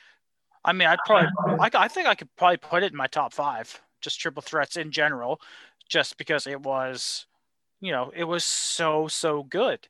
The story, just again, maybe it's a bit of a guilty pleasure, but watching Dream have the shit kicked out of him popped every time. It was, that was such a good way to open the show. Like they the opened strong. Did you enjoy Yeah. the uh, six-man tag car crash we had with Legado del Fantasma versus the Boys? Um, Yes. Do you know what? Yeah, And If you- got the win, which uh, I mean I Yeah, expected. but Joaquin Wilde picking up the win is something that's I'm really huge. thrilled about. That's huge because that's. Do you know what's lovely about that? That is a case of them saying, "Do you know what? I don't need just because I'm the champion, just because I'm the spearhead, just because I'm the leader of this group, doesn't mean that we can't afford to share some of the spoil, share some of the riches." Joaquin Wilde he immediately comes out looking even more legit and more strong. Now you know that when he's in the match, he's not just there to back up the boys. He's not just there to be a bitch. He can pick up wins. He can get one for the team. He looks more credible. He looks dangerous. Would like to see them build Wilde and Mendoza for the tag team division as a super heel Mexican kind of group. I'd like to see them go down a more, shall we say, cartel based evolution angle. I'm very excited about the potential of these guys, and I, I raged crazy about Santos Escobar on the NXT takeover coverage after his magnificent match with Swerve. This is a man who has the opportunity to. And I tell you what, Latin wrestling, the dynamic of it, and obviously everything that came before it, the fucking ground that Eddie and Rey paved to make it. And now look at these guys. We've got Angel Garza, we've got Andrade, we've got Legado del Fantasma. There's just an absolute spoil of, you know, a spoil of riches when it comes to Latin wrestling. The identity of it is all over WWE, and it is so well done. Never, ever turn your nose up at the Latin heritage and what Mexico and Latin America in general has given to the wrestling scene. And this is another level and another layer to that to be brave enough to turn up, to take off your mask, and to attach yourself so emotionally and so willingly to this gimmick and to make it work the way it does, to dress the way they do, to present themselves the way they do, and yet still go in the ring and present that lucha fire, that difference. Lucha isn't about flipping around like a lunatic. It's about an identity. It's about the way you present yourself. It's about the way you wrestle. It's not about flipping. It's about the way you look, body shape, body form, culture, history. People like Angélico are a good example of that. Someone who's truly that example. Penta is a great example of that. Someone who's a hybrid athlete, someone who's adapted from his time in Japan. Rey Fenix, although an insane high flyer, and there is method to being a lucha door. There is always method to that. There is method to being part of that lucha heritage. Luchador, lucha libre, lucha athlete. These are all different things under the same umbrella. And I'm fucking thrilled. And I just, I love the carnage of this match. And also, shout out to Jake Atlas, somebody who a lot of people have been giving a lot of grief to. You know, a lot, I've seen a lot of people giving him shit online saying he's boring, he's got no fucking potential. That's been the idea. The idea was with his gimmick, oh, you know, he's a bit of a whiny little bitch. Oh, you know, he's a bit too nice. Now he's like, look at the in him, the way he's grabbed the champion, he's screaming at him, I want your belt, I'm coming for you. You know, his homage, another guy with Latin heritage as well. The homage to Eddie Guerrero, the fire, the you know, he was really much the glue in his team because it was three individuals versus three men in a team, so to speak. You know, it was it was very very cool. Like three guns versus the cartel. I fucking loved it. I swear I don't remember the spot exactly, but he like he had a really sick spot out in the corner. I don't remember what it was. You remember the Spanish fly when um, matey goes over the top rope and he catches him halfway? They almost botched it, but to be fair, it was so crazy that they would attempt that spot that I was just gobsmacked. He goes to kind of tope, and as he does, uh, I think it's Atlas is on the ring apron, catches him midair in a Spanish fly, and then they land on the rest of the guys in front of the announce table. Wade Barrett's just like, Woo! It's fucking great, man. So good. Can we just Jake Atlas's finisher, that rainbow DDT as he calls it, fucking phenomenal. Devastating. And if if he's insane. That, if oh, he he did that off the that- announce table, didn't he? Holy Yeah. shit! That cartwheel into like the oh my god! I remember just being like, "What?" Because I've never seen that, and I've seen. could you imagine could you imagine if he like he just spiked somebody? It's just oh my god, it's this Jake Atlas for me should be the next obviously the next contender to, you know, Santos Escobar, but bringing up Santos Escobar and Legado del Fantasma. You I I know Kyle, I don't know, did you watch Lucha Underground?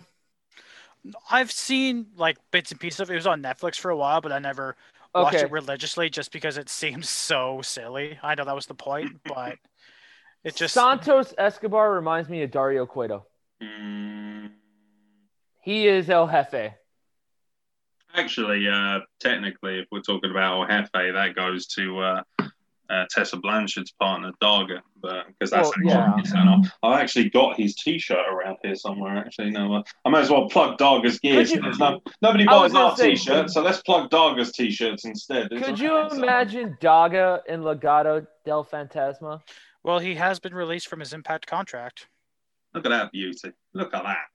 Oh, I like that. Fucking beautiful. I bought this from Daga himself um, at Super Strong Style Progress. Uh, I met him and Aerostar, who were the only two wrestlers uh, behind the table because I was basically I was in a bad mood that David Starr beat Jordan Devlin in the final, and how awkward is that now when you consider that pairing? Oh Um, Jesus! and I was so bitter. I thought so. Me and my partner were like, right, do you know what? I'm going to go and see what wrestlers around these two guys were there. They were just, and I was so thrilled to talk Triple AR with these guys and talk about Mexican wrestling because I'm obsessed with Mexican wrestling. It's just, it was cool. So yeah, don't disrespect El Jefe like that, man. Otherwise, he'll come for you. Or Oh, no, I'll- I- I am all for. Daga. I am all for Daga. And That's again, if, That's a guy who I'd like to see actually in this NXT division. Can imagine if yeah, uh, I could- del Fantasma brought in Daga. Fucking yes, please. Exactly. You know, if Tessa Blanchard's going to WWE, Daga will probably be there too. Oh, absolutely. Oh my God, could you imagine Rhea Power Ripley? couple, mate. Rhea Imagine Ripley versus Andrade- Andrade and Zelina Tessa. versus Daga and Tessa Blanchard is like the Oh, ultimate, like intergender tag match. Like, you fucking know, hell! I mean, you won't get it for a while because they've separated No, brands, no. but- Definitely not. But oh, Mate, can I just be- say, can we just say, like, this is basically the Latin hour of the Wrestle Plug? yes. Latin wrestling is fucking amazing. Let's not fucking forget about the boys like Trey Miguel, man, who's putting it out there as well. You know, just because you maybe not born in Mexico, don't forget, proud and powerful, what they're doing. You know, the Lucha Brothers, Eddie Kingston, all of these people have a Latin identity. Even the guys who may not necessarily think of, Austin Theory, who quit on NXT this week after he got. By the way, I have not seen Bronson Reed's new entrance until this week, and I can confirm that I was most definitely erect during this entire entrance. Uh, Jonah Rock from the independent scene, one of my favorite all time powerhouses. I am loving what they're doing with Bronson Reed. He's gone from being this big guy in a singlet that nobody really cared about, despite being world class in terms of talent, to being legitimately one of their most dangerous powerhouse threats. Do you know what? He's just dropped straight into that slot that Keith Lee had as the big meaty hot of the division. I love that. He's just stepped right in, and man, the way he just, I love this. I love this battering Austin Theory twice, and then Theory throwing his toys out and just quitting. But I love it. Interesting to see where it goes. Don't know what they're going to do with Theory down the line. I think they're gonna release him. Really, I think that's why they've done that. I he hasn't really done anything. He is he was in in Evolve, he was the longest reigning Evolve champion. And he was a big name in Evolve. But in NXT and in WWE, he has flattered to deceive. Yeah, he feels like he's just an athlete, um, which is a shame because I don't think his mic works terrible. Uh, I thought he was very amusing on the mic here. You know, he kind of channeled that. It was like a kind of, it was almost like an independent answer to the Dolph Ziggler Goldberg thing where he just kept coming down and spearing him, um, which was very, very strange. But I, um, I, you know, if they release him, that's a shame. I'm sure Austin Theory will do well on the independent scene nonetheless. And the good thing about being released by a company like this is you find yourself now with more opportunities. There's other places to go, and also it'll build your stock again for the indies. You can You know where I would love to see Austin. Theory? I would love to see Austin Theory go to the X division and Impact. Yeah, I mean, he's perfect for that. You know, a place where he can apply himself as a wrestler more so than anything else. Uh, Yeah. Because Kyle Wilkinson froze. He looks like, No, oh no, he has here. moved. you literally, your head was in like the same position for so long. I thought you'd frozen. Um, No, but uh, I know you love Bronson Reed, so I wanted to hear what you thought about. You know, the he's he's becoming is there's a meteoric rise here, and very much like Keith Lee, it's being done the right way. It's not being forced down our throats. nice slow burn to being one of the better hosses in all of. WWE. Yeah, I, I, I, I'm like you. I love some big meaty hoss wrestling. It just, it hits different, doesn't it? It's just, it's great. And Bronson Reed, like I'm, I was not super familiar with uh, Joe Rock. Like I, I knew the name, but it wasn't something that I was really all like all adverse to. So I, a lot of his stuff I'm seeing for the first time. So it's really, really, really cool. And yeah, like that, his new entrance is cool. He just comes in, he's like 300 pounds. He just comes in and squishes you. I mean, I'm hoping that they can, you know, continue this, build it up the right way. I mean, he could he could be uh, an, a future NXT champion. Give him a year or so. Mm. I think if they build it right, he could absolutely be the big meaty Haas champion that Keith Lee was. I mean, sure, he only was champion for like you know a month, but it doesn't matter because it was all he needed. Because so it's not all about the quantity. Sometimes it's about it's about the quality, and I think he could be a quality champion. Even, you know, if he's just another big guy that's transitioning it to this huge monster heel, fine. You don't have to hold the title forever. But I think he he has such a big upside, and this NXT, I'd say it's probably better than NXT was, you know, 2014, 2015. I think it's arguably it's at least on par, if not better. Like you look back at that roster back in 2015, you know, Balor, Joe, Nakamura, Zayn, Kevin Owens was NXT champion and beating John Cena clean at Elimination Chamber in 2015, still NXT champion. Like, I think the more I think of it, I think this era is better than that, and that is that is a huge Oh, yeah. compliment. Yeah, I think the depth's there as well, and I think the entertainment value is even better than it ever was as well.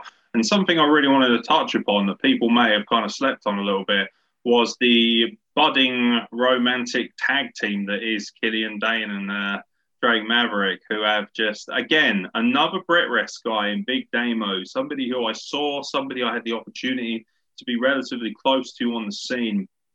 I got to see his last ever independent match in the UK. Uh, I have a real soft spot for Killian Dain because he really gave me hope that you know this big kind of you know uh, unorthodox looking wrestler. You know he isn't a meaty kind of you know jacked up sort of luchasaurus type. This is a man who is a little bit more. Do you know what I've always liked about Killian Dain? For the bigger lads, he feels relatable. He feels real, and the way that Albert did to a certain extent as well when he came in. And Killian Dain. Um, I remember him having, a, I believe it was WrestleMania 31, which seems an age ago now, um, having that incredible turn in the Battle Royal. I think it might have been WrestleMania 31, it may have been 33, I'm not entirely sure. Um, just this incredible ability, and he kind of got lost and left behind in the sanity thing. And the one thing that I love about NXT is if you don't work out on the big main roster shows like the Raws and the SmackDowns, because I think this is on a par now. I think this is a main roster product now. I don't think this is developmental at all at this point. This is the same, and uh, the fact it's on USA proves that in a nutshell. But you know, this gives you an opportunity to go back and you know tap back into the grit and the resources of being a tougher, more strong style wrestler. And we're getting to see Killian Dain exercise something we haven't seen before, which is his comedic ability. And this this works. You know what? People spoke about Pete Dunne and Matt Riddle in such glowing terms and how good they were as the funny and the serious side, but this is a different level. Drake Maverick has to at some point be appreciated as one of the best personalities wrestling has ever produced. And then again, the British identity. Rockstar Spud in FWA many moons ago. I remember the first time I saw him, we're talking for 15 years ago, I think. Saw him at a holiday camp. Absolute bonehead.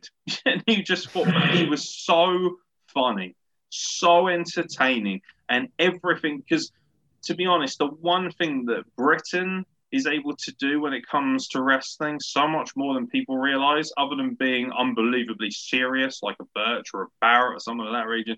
They're actually very good at laughing at themselves and getting the dry humor down. The way he, skips around to this ridiculous music. And Killian Dain's like, "What is that crap?" like, I just, I love it. The way he went off. I don't. Do you know what? The two guys they wrestled as well. Here's another good example of something NXT does that AEW doesn't. When they put the jobbers in the ring, the jobbers still look legit. They still look credible. I had no idea who these two were. Never heard of them before. Never seen them.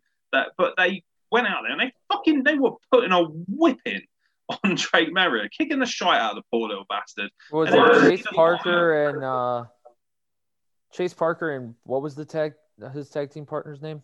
Exactly. That's my point. like, you know, I know they're called Everrise. Everrise, which is quite a good name. Fair enough. Huh. Um, you know, they're just there. Um, but they still did an admirable job. They did their job. Do you know what? Turns out, even if you're a jobber, there's a reason you're called a jobber because you have to do a job. and these guys go out and do a job. They don't look like no marks, you know. They, and if they do, they do that well. There is a place for so many different people in wrestling, and NXT seems to find a place for everybody. And this is this is comedy gold. The way Killian Dain was like, you know, so happy that Drake Maverick had cost them the match by DQ by just going absolutely berserkers with a steel chair. It was just great entertainment there. It was brilliant. Not at any point did I feel that NXT was too over the top. That's the one thing. AEW gets carried away with itself and it gets a bit too giddy and a bit too silly. And I never feel like NXT goes too far. It always knows just where to stop, just to hit at that peak. Because wrestling is all about timing. Wrestling is all about reacting at the right moments. You hear wrestlers speak about this all the time on podcasts about how, you know, Jericho says this all the time on Talk is Jericho. When it comes to working with younger guys, people who are inexperienced or whatever it may be, or when you're in a position of authority, you need to teach the people that you're working with when to react to the audience, when to react to the moment, when to strike at the right time so you get that right organic reaction. The masters of that are people like Chris Jericho, Shawn Michaels, Bret Hart, The Undertaker, Stone Cold. They didn't have to go out there and have a 14 minute technical classic. Daniel Bryan is another great example of that. Guys who know when to hit the moves at the right time, not just chuck 55 moves in every minute like a young Bucks do. That's what makes the difference between being brilliant at this and being okay at this. And this is where NXT and the WWE machine thrives at its best because it teaches wrestlers from the get go this is about creating timing, moments, organic opportunities, making people believe, making people feel they have something there because of their discipline, because of the big machine that they are. There is a responsibility to always do the best that you can you know and maybe it's not as loose maybe it's not as cool maybe it's not as chummy backstage as aew is but i tell you what the professionalism when it's done correctly and we hear the good side of wwe's professionalism is absolutely unmatched in the world of wrestling today I hate to do this, but I gotta get going. I gotta go to work. bye jeremy Later, thank you for joining us Yeah. Take it easy and now we're down to two so, Mr. Wilkinson, now that Jeremy Miller's buggered off, we can give you the genuine uh, prediction. So, uh, anything else you want to talk about in terms of NXT and AEW before we preview a very big week, actually, in terms of shows? Your microphone's not working, buddy. Sorry, just I, I, I keep myself muted, so you know. I don't blame. I don't blame you. But uh, let, let me try that again. We've gushed about NXT enough. I think. I think we gave Dynamite the shit kicking it deserves. Um, you know, there's SmackDown tonight. We have Bound for Glory on tom- uh, tomorrow. Actually, tomorrow, tomorrow night, yeah. Yep, we've got Hell in a night. Cell on Sunday. We've there's a there's a lot of wrestling coming up in the next three days. Yeah, we're going to be very, very busy. So I'll tell you what, mate, we'll go quick fire and then we'll get out of Dodge, shall we? So let's start with Bound for Glory, seeing as that's first in line, because obviously you don't want predictions for SmackDown. I'm sure that Roman Reigns and Jey Uso will entertain us beyond belief, and that's what we all care about. So Bound for Glory 2020. Yes, indeed. This is essentially Impact Wrestling, WrestleMania.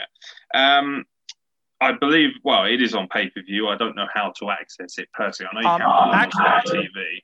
I think I saw something on Twitter that uh, Impact Plus is free this weekend, so we might be able to uh, get it that way. I'll have to look into it a little more, but I think that's what I saw. Um, well, if we do find any details on that, I'll be sure to put that on all the social medias at WrestlePlug across Instagram, Facebook, and Twitter. So we'll make sure that you guys are in the loop if you are watching this before Bound for Glory takes place. So let's quickly throw some rapid fire predictions in. The Rascals, Dez and Wentz versus the Deaners, Cody and Cousin Jake in a tag team match.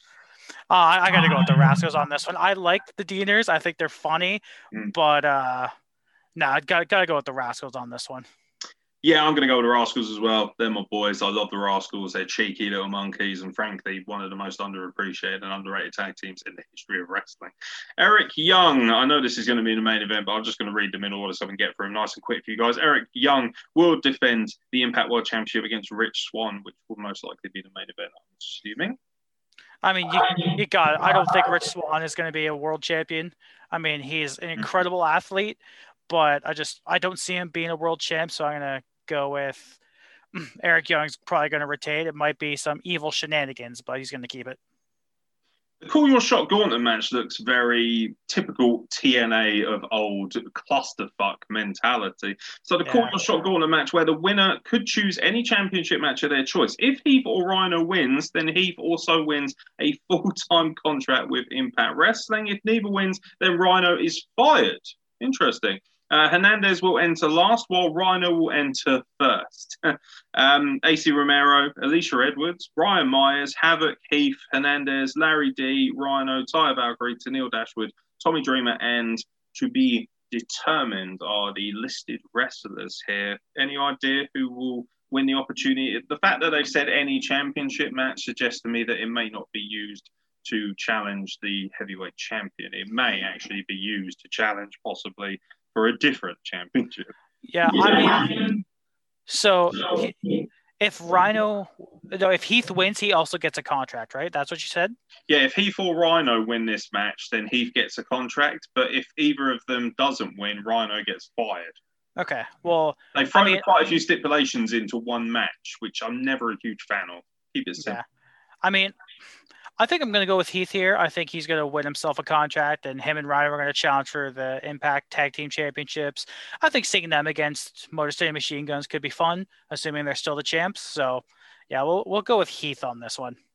Yeah, I'd like to see. I'm interested to see with the intergender prospects, of course, Tenille Dashwood, which I'm excited by. Um, not only scintillating to look at, but a really credible wrestler as well for anyone who saw her work in WWE, particularly working with Asuka. But yeah, do you know what? I'm I'm gonna say Heath. I don't see any. You know, what's the point? Like, there's got to be a payoff to that, so it's got to be one or the other. Uh, anyway, Eddie Edwards challenges Ken Shamrock with Sami Callihan in his corner. Yeah, this one's weird. I'm not sure because Callihan and Shamrock were at each other's throats for a while, and and, and now now now they're afters not. with Edwards as well, hasn't he? Because I believe that that was the baseball bat incident, wasn't it? Yeah. So, uh, I mean, I want to say Eddie Edwards because Ken Shamrock's 100 and doesn't need anything from this. Hmm. But, I mean, you never know. I'm, I'm still going to say um, Eddie Edwards. But, I mean, honestly, this could go anywhere because they've got a hard on for Ken Shamrock and Impact. They always have. Yeah. He was their first world champion, if I remember correctly. Uh, yeah, I believe he was, and I believe he was dethroned by Ron the Truth Killings. Yeah, think about that.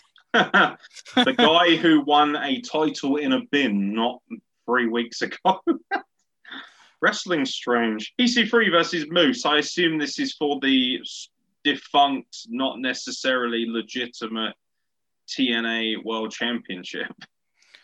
Yeah, I mean, I think I, I, I don't remember if EC3's wrestled. I think he's had one match so far, if that.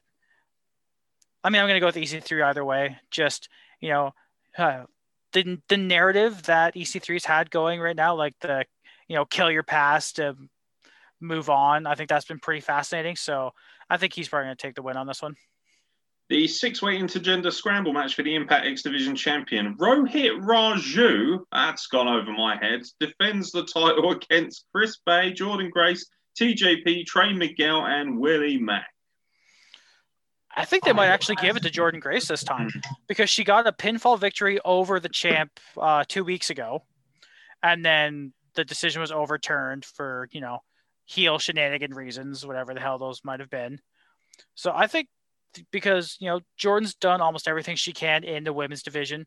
I think she was an incredible champion. I think she carried that title with a level of poise and grace that, no pun intended, a lot of people hadn't seen before. So I think, yeah, put put her in the X division. I mean, why the hell not? I think she could have incredible matches with a, lot of the smaller guys because she's such a powerhouse. She can just murder those poor boys.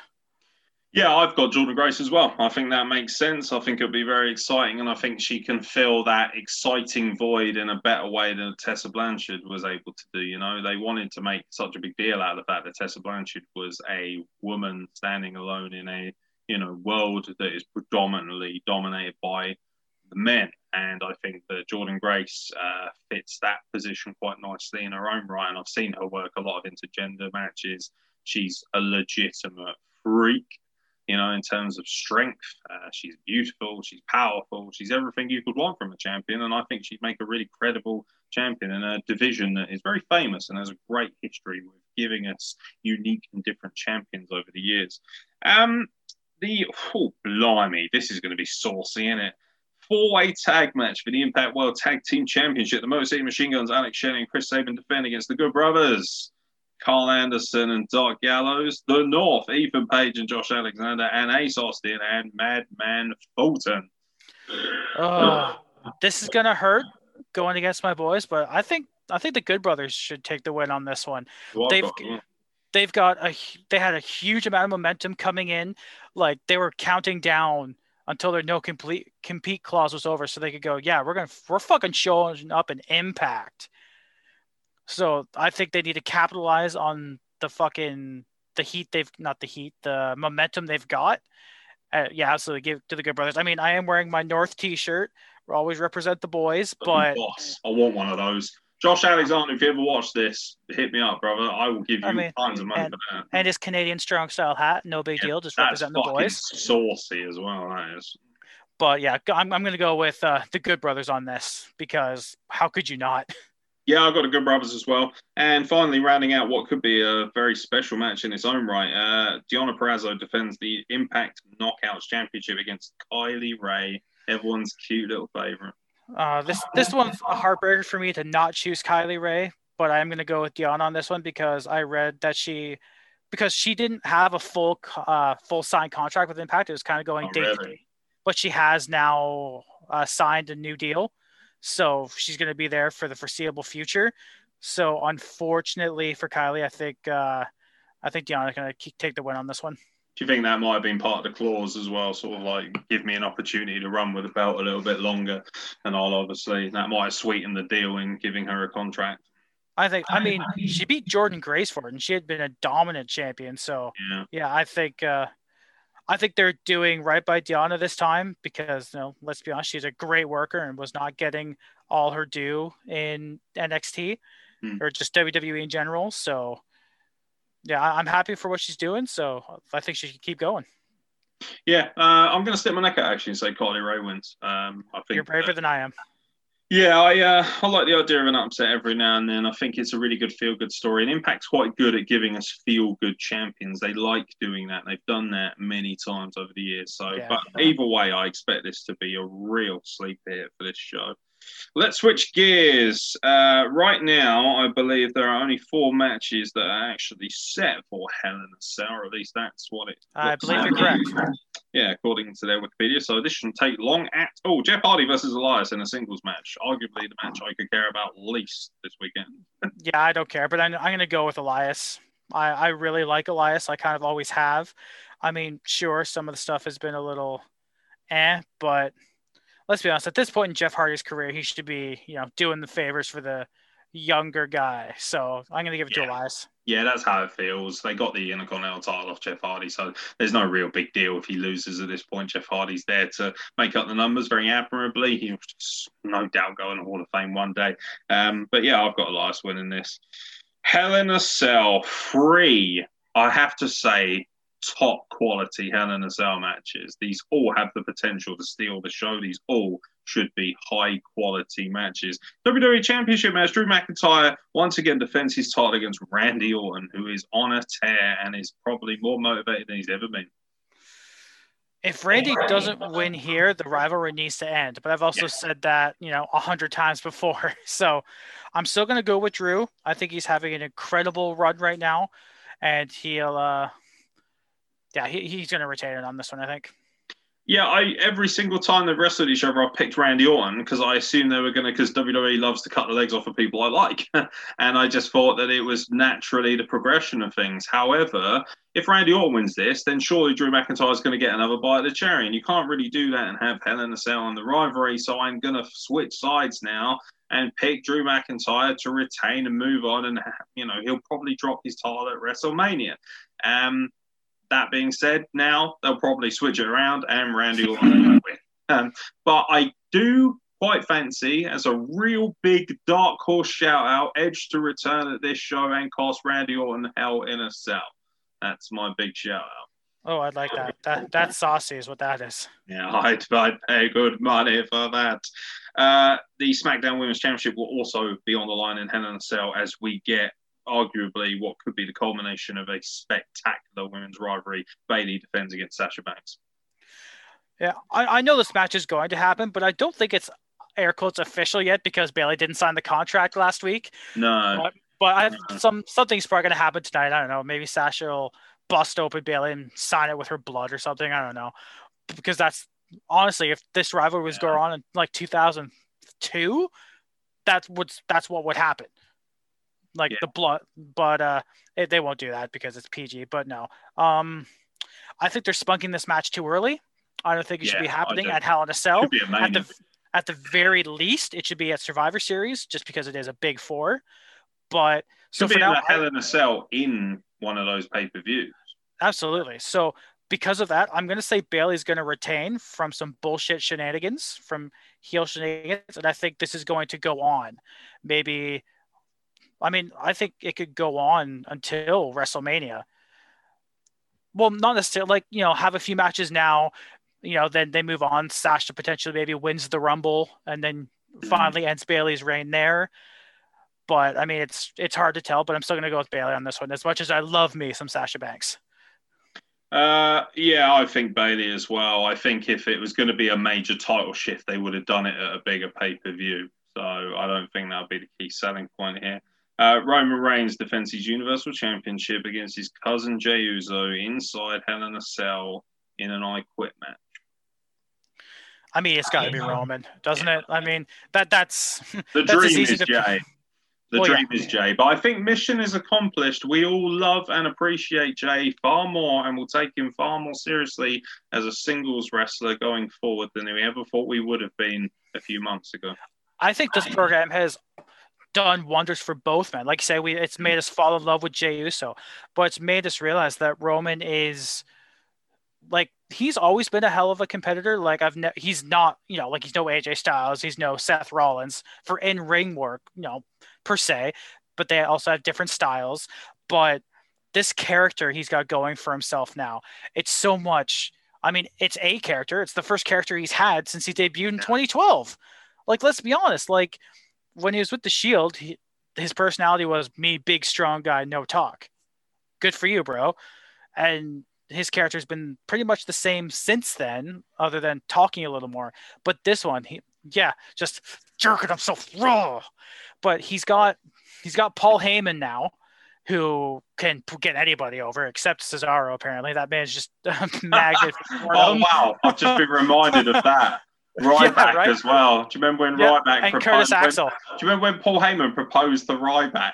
We, yeah, Will you be a Paul Heyman guy? I do. Yeah, I mean, some guys you just can't.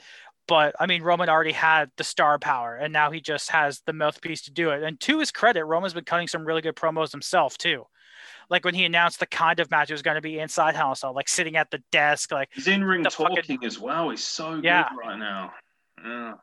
Oh, like just acknowledge me. He's just beating the shit out of Jey and their first Yelling match. at the referee. incredible. You know, know your lane. Stay out of my way. This is none of your damn business. We're family. You know, screaming that he loves him, saying, "I wanted to, I wanted to put food on our table. What are you Yeah. doing?" You know, This, it's, like- it's been great. It has, and it's. Do you know what? I hate Roman Reigns as much as I love him because he's doing a great job of making me hate him right now. Because I think fuck you, I want Jey Uso. I'm so desperate for Jey to overcome him. I've totally marked out for this. I desperate for Jey Uso to overcome him. I know he probably won't, but I'm still going to be emotionally invested in this match. I will still be bent because I know there's going to be points where Jey's going to have to really take a shit kick and a nasty one too. And at that point, I know I'm going to be emotionally invested and want him to overcome. And ultimately, he's going to have to say, I quit. And it's going to put both guys well over the top and it's going to make SmackDown must watch viewing. I mean, maybe they try and pull the wool over our eyes and maybe do a bit of twin magic. Jimmy's in the under the ring or some shit. I could I could see WWE doing that just because it's WWE and they do stupid shit like that. Yeah. But I think if they did, it would ruin the magic that this story has already started to tell. It would just kind of it would devalue it a lot. I think. Like I understand, you know, Jimmy would do anything for his brother, but I don't know. I still hope eventually we might get a heel faction with the three of them, get the bloodline back. I think that would be really, really cool. But just uh, looking at the snapshot of Hell in a Cell, obviously Roman's going to take it. Yeah, yeah, and that's right now all we have in place for Hell in a Cell. But they've been shorter pay per views. I wouldn't be unhappy whatsoever if they put Hardy and Elias on the pre show and then just had three whopper matches, and that was it. I'd be more than happy with that. Good use of Hell in a Cell, at least, even though I'm not a huge fan of the gimmicks. Right, let's wrap it up with NXT Halloween Havoc. We will no doubt release a podcast review on all of these. It may be on Zoom, it may not be. Depends. If you guys enjoy this, got let us know. Make sure you like, subscribe, leave a comment, all that jazz. Make sure you get your notifications updated so that you get all of our videos going forward in case you do enjoy seeing our lovely faces a little bit more even if Jeremy Miller decides to run away for work purposes. You work here first, you hillbilly fuck. it's a lack of professionalism. That's all I'm going to say. Uh, That's all that needs to be said.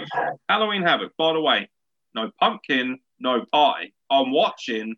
I better get my inflatable pumpkin, or Uh, there is going to be hell to pay. No, no pumpkin. Maybe you guys have to suffer without a review. We'll see how you feel. We'll see how he feels. Oh, Because uh, if it's not Halloween Havoc without the pumpkin, sorry, fam, it's not. it's not. It, otherwise, it's just it's a lie. Is what it is. It's a dirty, cheap lie. Is what I don't. I don't care. Make it a solid, like somehow make it solid enough that Io Shirai could do a moonsault off it. I don't care, though. That would be really fucking cool to see.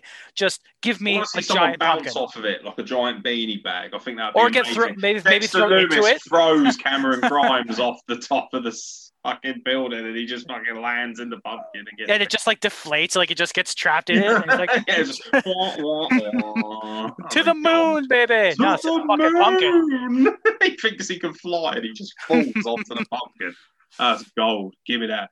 Uh, Rhea Ripley challenges Raquel Gonzalez. Give me what I want. I think Raquel Gonzalez is going to take this one. Honestly, it's it, that's hard to say because Rhea's like just so fantastic. But I don't know. Like ever since she lost to Charlotte, uh, she just hasn't been on the same level she was on before, which is a shame. Hmm. But I, I think Gonzalez could take this. She's a she's the new big heel powerhouse. So, like you know, if assuming Io retains, she'll need uh, a fucking a heavy to fight against. So why not get Gonzalez to do it? Yeah, I mean, it's kind of like a takeover, but it's not. And I think it's unfortunate because I've seen some outlets like What Culture and that saying that this is going to be a bit of a letdown and that, you know, we're just getting some repeats. But what people are forgetting is just because it's Halloween Havoc, it's still in the NXT time slot. You're essentially getting a TV pay per view. It's not a takeover. Calm down, people. Doesn't have to be a world beating main event. And ultimately, I think this card's pretty fucking shit hot anyway. Dexter Lumis versus Cameron Grimes in what is being billed as a haunted House of Terror match. This is apparently already being filmed. This will be a cinematic match, in which case my body is ready. Oh, by the way, I didn't pick a winner. I think uh, I think I, I'm going to say Rhea Ripley because I don't think Raquel Gonzalez as a kind of hit woman will be affected too much, and I worry about Rhea Ripley taking too many losses. Um, Dexter Lumis versus Cameron Grimes in a cinematic horror match. Oh, Gotta be Dexter Lumis. It has to be. This is his wheelhouse. His gimmick is that he's a serial killer. It's like do you, the there was the shot of camera guys being interviewed last or on and that he's scene, just and. Dexter Lumis is just leering, leering behind the door, just Good. good shit. It works. It really works. It was creepy. I didn't like it it. does work. You know, Dexter Lumis, when he got signed uh, to NXT, like he looks part, great body, incredible artist as well. Somebody who does a lot of painting. I really admire that. Um, but I must admit, I raised an eyebrow and I thought, really? Like, he's not going to do much. But I'll tell you what, he's adapted beautifully to what he's doing. You know, he's he looks like a really good asset for this show. And I think him and Cameron Grimes will get the best out of each other. I think Lumis Oh, absolutely. I, I expect this to be comical and violent and everything in between. And we're going to see Cameron Grimes genuinely, I think, shoot for the moon here. I think he is going to go to Straight to the moon. to the moon. I'm, I'm ready for it. I'm ready for it. This is going to, I think, make these guys truly, it's going to put them over the top. I really do. I'm ready for it. Uh, spin the wheel, make the deal. Damian Priest, who seems to be getting even more ink, although didn't really look that legit, if I'm being honest, as somebody who has many tattoos himself. Um, he puts his NXT North American Championship on the line against your boy, Johnny Gargano, who apparently hates the wheel. He does. He, he, what he we does not. Buried alive? Ooh, I don't know. I mean, Johnny can't spin a wheel, so it could be anything. Just watching him get frustrated with a little cardboard wheel. I know, it. Uh, I think he's really underrated, actually, as a comedy heel. I think he's actually Oh, he is. funny. like Yeah. we've never ever had to dispute his in-ring work because I love the Gargano been, family meetings. I think they're great. I think anyone who's been in a relationship at any point in their life or has had to sit down and talk with their partner and have dinner with them would appreciate this. It's actually quite relatable and Oh, yeah. funny. I appreciate it. Um, that being said, uh, I I still want him to win, but I think Damian Priest, his work, especially since he won the title, has been so good. Yeah, his That- promo I this don't- week was fire Yeah, as well. I like- Johnny doesn't need the title anymore. Like he's done everything you can do in NXT. At this point, he's just being a little shit-eating heel who's hilarious. So I'm gonna go with Priest on this one. I'm taking my brain over my heart, but sometimes it's it's for the best. Yeah, what looks like it will most likely be the main event, at least I hope so, is Io Shirai defending once again against Candice LeRae. Again, spin the wheel, make the deal. Shotzi Blackheart will no doubt be looking redonkulously fine as a gothic vampire, whatever, don't care. Uh, bring on the tank as well. That will hopefully be a thing. Um, yeah, women's championship match. I personally can't see past Io Shirai. I think if they were going to do a big title change, they would most likely do it on a takeover. That being said, uh, they're not above it. They've been changing titles pretty wildly, actually, on TV shows as well. I think the tag team title shift was a magnificent moment this year uh, on this week's NXT, and I could could do you know what? If they're going to pull the trigger, I think that they might do it this week coming with Halloween Havoc. I could see Io Shirai dropping it to Candice LeRae, but I'm still going to pick Io Shirai just because I feel like they've got something even bigger brewing, maybe possibly Ember Moon. Yeah, I'm, I'm going to stick with you on this one as well. Just going against Mr. and Mrs. Wrestling is always really difficult for me just because I love them so much. Yeah. But no, I- think if KS is going to win, they're going to do it on a big stage. They're going to do it at probably the takeover before Survivor Series, assuming there is one. So he was going to retain now. And then, you know, she, I think she's had an incredible reign so far. She's had great matches every single time she's defended that title. So yeah, might as well keep the belt on her. But uh, random thought: Do you think Regal might announce uh, anything to do with Balor next week? Because I know he said he was going to give him some time. Do you think he's going to do that on Halloween Havoc, or should he probably wait till the following week, as to not take away from the Halloween festivities? Yeah, I think they want to try and have a bit of fun. And obviously, whether WWE wants to try and pretend like they're not, uh, they still want to make sure that they send their message across when it comes to the Wednesday Night War. Uh, for me, it's more a battle of pride than it is ratings. It's about making sure that their product is, in their eyes and their belief, better than what AEW can put out. And I don't think the numbers especially when you consider the strength that WWE has in terms of streaming, social media, the network itself. I don't think they really care if uh, primetime TV they lose about 100,000 viewers to AEW because I have no doubt that they'll make that back tenfold via their social media channels and the network itself. So I don't think it's that big a deal. But I, I believe that they want to have a bit of fun here and they also want to make sure that they challenge. And let's be honest, you know, I'm looking at these you know these two shows right now. I don't know what I'm going to get from uh, AEW Dynamite next week. Most likely the semi-finals of the knockout tournament. So obviously Rey Fenix versus Kenny Omega is definitely something that I want to see. Obviously Hangman Page versus Wardlow is something I want to see, but they don't match up to what I think Halloween Havoc is offering. I mean, I'd like to see that too, but uh, I saw on. Well, uh, I'd like to see that match too between Fenix and uh, Omega, but apparently I saw it on Twitter. I'll try and find it and send it to you. But uh, apparently the injury is worse than it sounds because it's Really? now going to be uh, Pentagon against. Yeah, against I mean that'll is- still be fantastic. I mean they faced each other, didn't they, at the uh, original pay per view? Was it All In? Um, they Uh, yes. I believe they were one of the matches on that show, and it was fantastic, by the way. And it was the first time they'd ever met in a singles match. Um, yeah, I've no doubt that'll be excellent, but it is a little bit disappointing that Rey Fenix has picked up another injury. He tends to pick up. I mean, this is just kind of the problem when you wrestle the way he does. Um, you're going to crash and burn every now and then. Hopefully, it won't be long term, but a little bit disappointing and takes a little bit of the shine off what would have been fantastic. And also, you know, Penta ultimately still lost. So, you know, it makes it just that slightly, you know, slightly less legitimate because it's obviously not the guy who won the match who should Yeah. really deserve to be there. It's definitely sad. Like, I, I mean, I was supposed to see Rey Fenix at a Destiny show. Um, I think it was probably about a year and a half ago, but he had injured himself at Impact. Like, I hate to say it, but the guy, like, the guy is injury might be injury prone. I understand his style, like he does all that crazy shit. I get it, but unfortunately, if you're injury pro- injury prone like that, again, air quotes, Mm. I mean, it can definitely put a hamper on your career in any company because they'll be afraid to give you the ball because you might tear a quad or something trying to run with it, you know?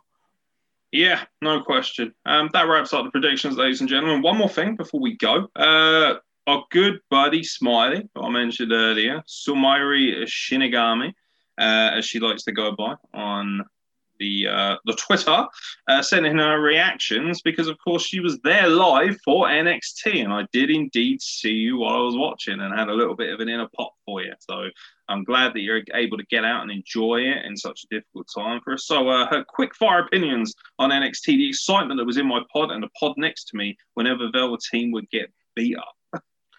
I mean, I, I feel that. I, I feel that right here. I would have popped. I would have popped. I would have been like, "Take it, you piece of shit!" I would be screaming at him because I don't know what I'm like. Uh, Izzy was in the pod next to me. You know the Bayley super fan. Oh, Uh, yeah. And Velveteen saw her and her family booing him, and he started thrusting his hips at her. She is an underage girl. Oh, Wow. that, that's awful. Yeah, I mean, Christ almighty. The That's- other Predator got beat twice. It was a great night for Predators to get beat up. Apparently, uh, Austin Theory has had some allegations leveled at him as well. I'm not entirely too sure about those as much. They must have kind of gone by the I, wayside. I think that's kind of why they separated him from uh, Zelina and Andrade. Yeah, that doesn't surprise me because that was kind of just yeah, and then he was with Seth Rollins, and then they cut that away quick, didn't they? Yeah. Now maybe they've decided that it's not worth pursuing him, and that's why they ran him out of town tonight, Mhm. or the other night. So yeah, I to be honest, as much as I think Austin Theory has some talent, and I was even uh, part of the ring crew and got to work around him uh, at a progress show that he worked. I don't think it's a big loss for NXT or WWE if he does go. Um, I refuse to pick someone in that six man tag match. Everyone was fucking amazing. Even though I almost lost it when Santos walked by my pod all slow, like looking at me, I almost fainted in my pod. He's handsome, and he? Like, oh, he, he, man, he's, he's a handsome fella. Yeah, he's got it all going on. Drake and Killian are friendship goals. That's me and you, Smiley. We should be an intergender tag team. You can be Drake Maverick, and I'll be Killian Dain. Um, because you know one of us has got to be super hairy. uh, Kacy, Kacy got a squash match, and Xia got another letter. If this turns out to be something borderline racist, I'm gonna lose it. Not What? really seeing it, but I don't know. No, I don't. I don't, I don't see it. No, I, I think it's more. I mean, I don't think it was a squash match either. To be fair, I thought it was reasonably competitive. I like the way that Kacy kind of came back and kind of caught her because she was just a little bit too over the top and wasn't paying attention. She got caught out for a lack of professionalism. I think the story so far is quite interesting. I'm curious to see what they're doing with Xia Li. and also. Yeah, that girl looking fine. I see her on Instagram posting all those hot not hair swimsuit pictures. She's looking good. Um, she's worked hard on her physique. and her credibility as a character is highly. And it's nice to see she's getting an opportunity to be used. To be honest. Yeah. Uh, I- I fancy it. Yeah, uh, Timothy Thatcher. That was something we didn't mention. Oh, the yeah. Yeah. Thatcher's Thatch can. Do you know what? Funny at first, could get boring real quickly. Uh, you know, they're trying to make him more of a character. Don't do that. Make him a menacing, destructive. Do you know what? They should have brought him in as a heavy for somebody else and then allowed him to build from there. I think he would have had more potential in that regard. Timothy Thatcher teaching rookies the ropes. Bravo, Tim. He is so. I'll tell you what, even in these kind of faux training things, you just see how good a wrestler he is, how smooth he is, how crisp he is. He, he reminds me of uh, reminds me of William Regal, like a Yeah. young, or maybe not a young William Regal, but a younger than he is now, William Regal. yeah, I was gonna say. God, he looks like he's 108. Yeah, and he's still still debonair. Um, yeah, no, I um, yeah, I'm not really that bothered. Uh, fucking Pat McAfee, I don't even care because Oney and Danny are fucking champions. I really hope they got me screaming up and down like a fucking fangirl on TV. Damn it. LOL. Uh, that ends her interactions. Yeah, I actually did see you losing your shit, and I actually the majority of people in the audience were losing their shit as well. Even though it was a heel turn, people popped because they know how cool it is to see these two guys overcome and get their first taste of championship gold in a major wrestling platform. I still remember their match with the Undisputed Era when uh, I think Oh, it was Oney? Lorcan. Yeah, I think when Oney Lorcan took that uh, dirty apron bump, he got pushed off the top turnbuckle, flat back right on the apron. And because I remember at first the crowd was booing them just because the Undisputed Era was the cool thing, right? So everyone cheered. But the time the match ended, the crowd was cheering for the boys just because of the work they put in. Hmm. Like they're incredible workers. Like I said, man, fucking throw them up. We'll do it all the time. I don't even care. They are now the NXT Tag Team Champions, and I couldn't ask for anything better. Yeah, thrilling. Uh, thank you so much, Marty, for sending your interactions. Lovely. And if you're going to be at NXT regularly, send them to us. Let us know. It's great to have you back in contact with the podcast more often. We love and miss you dearly. You're looking fantastic. You look healthy. Look after yourself and have a good time at NXT because not everybody gets the opportunity to see wrestling, particularly not in this pandemic. We certainly don't, which is why we're sat on Zoom discussing it. Uh, before we go, ladies and gentlemen, you will probably have heard by now we are looking to wrap things up entirely at episode 500 if things don't improve financially. I am happy to say that a few people have bought t-shirts in support of the podcast, in support of giving back to it. I'm very grateful for that. Big shout out and a very, very big thank you in particular to Sam Oates and Cameron Anderson who have started their necks out to support the podcast in difficult times. Um, episode 500, of course, rapidly approaching. I believe this is 473, um, which I should know, but I don't. Never mind. It's, it's either 472 or 473. I'm pretty sure it's 473. Uh, either way, we're rapidly approaching 500. And of course, we'll be racking up podcasts this week. If you like the fact that we're doing the Zoom as well, don't hesitate to let us know so that we can do it more often. Obviously, if you're still listening on an audio format, make sure you check in with YouTube if you can and see our beautiful faces talk about it in person. It might be uh, a nice show to accompany you in the background, a bit of ambiance as you're trying to rest. Um, but one thing uh, I will say is that we do have two t-shirt tees. Uh, I'll point somewhere. We'll try and get them on the screen because I can edit and stuff like that. WrestlePlug.bigcartel.com if you are European based and ProWrestlingTees.com slash WrestlePlug if you're North American based. You can buy yourself a t-shirt, support this podcast. Not going to beg you for money, but at the same time, all that money is kicked back in to help maintain this podcast. So if you want to see an episode, if you want to hear an episode past episode 500 of the Wrestle Plug, simply put, the ball is in your court, ladies and gentlemen. Support it or lose it at this point, I'm afraid. Well, I'm and definitely for Pro Wrestling Tees. Apparently, um, I guess it's until midnight tonight, so might miss it. But uh, they ha- had a promo code two mil uh, because you know they've sold two million units, so it's twenty percent off everything until midnight CST. So that I'm not great at time zones, so it might be three Eastern Standard, maybe eight a.m. BST. Is that uh is that the West Coast time that is? No, uh, Oh, West Coast is, P- is PST, so this is Central Standard Time. The so it might, yeah, it might be maybe an hour or two because I know the West Coast is three hours behind me because I'm Eastern Standard. So this might just be a couple. I don't know. If you hear this before the end of the day today, go to Pro Wrestling Tees. It'll be tw- you can get stuff twenty percent off. May buy both designs. Do it. Send it. Send him money. Yeah, even even if you do miss the sale, which you most likely will, I very much doubt anyone will see this beforehand. Um, you know, check it out. You know, it's reasonable, uh, very low on, particularly like you know if you order it from the appropriate website, the shipping and handling charges are pretty low. We tried to keep price down to the lowest possible as well. Uh, when you factor in um, printing costs and things like that. We don't get a great deal of kickback anyway, but we want to make sure that at least if you're going to donate some money to the podcast, that you get something in return. Because I don't believe in just taking money or having GoFundmes. You know, just simply put, you know, the the job obviously went to the wayside in the pandemic as it did for a lot of people. It's very difficult. I'm not saying that I'm the only one in said position, but obviously a lot of content to be created. We'd love to create more going forward and obviously you guys can help us with that and provide us with the opportunity to do so. So thank you so much for everyone who's chipped in so far. Hopefully some of you will more, and I will be endeavouring as well to ensure that every single person who buys a WrestlePlug t-shirt from now until the end. I mean, you could wear this lovely little beauty here, as you can see, they're well printed. You know, we've got loads of different designs, and we can also cater to you as well. If there's something that you see, but you would like it in a slightly different style, let me know, and I can certainly cater to that. But I will also be ensuring that every single person that buys a tee gets a uh, fresh, authentic, and customized piece of art for free, courtesy of myself, just as a little kickback and say. So now is a good opportunity to buy yourself a t-shirt and support the Wrestle Plug. Kyle Wilkinson, thank you very much for adorning our screens with your gorgeous beard, you maple leaf magician, you Duke of Diabetes, the man of pure beauty, the Ontarian otter himself. Uh, thank you very much, sir. No, this is actually this was really cool just to uh, you know actually get to go face to face. It's I think it's actually really neat. If you guys like this, tell everyone, tell your friends. As I'm going to assume you guys have friends, so go tell them. What are these things you call friends? I mean, that is a very good question. I have better friends on Zoom than I do in real life. That's real Word. testament to me.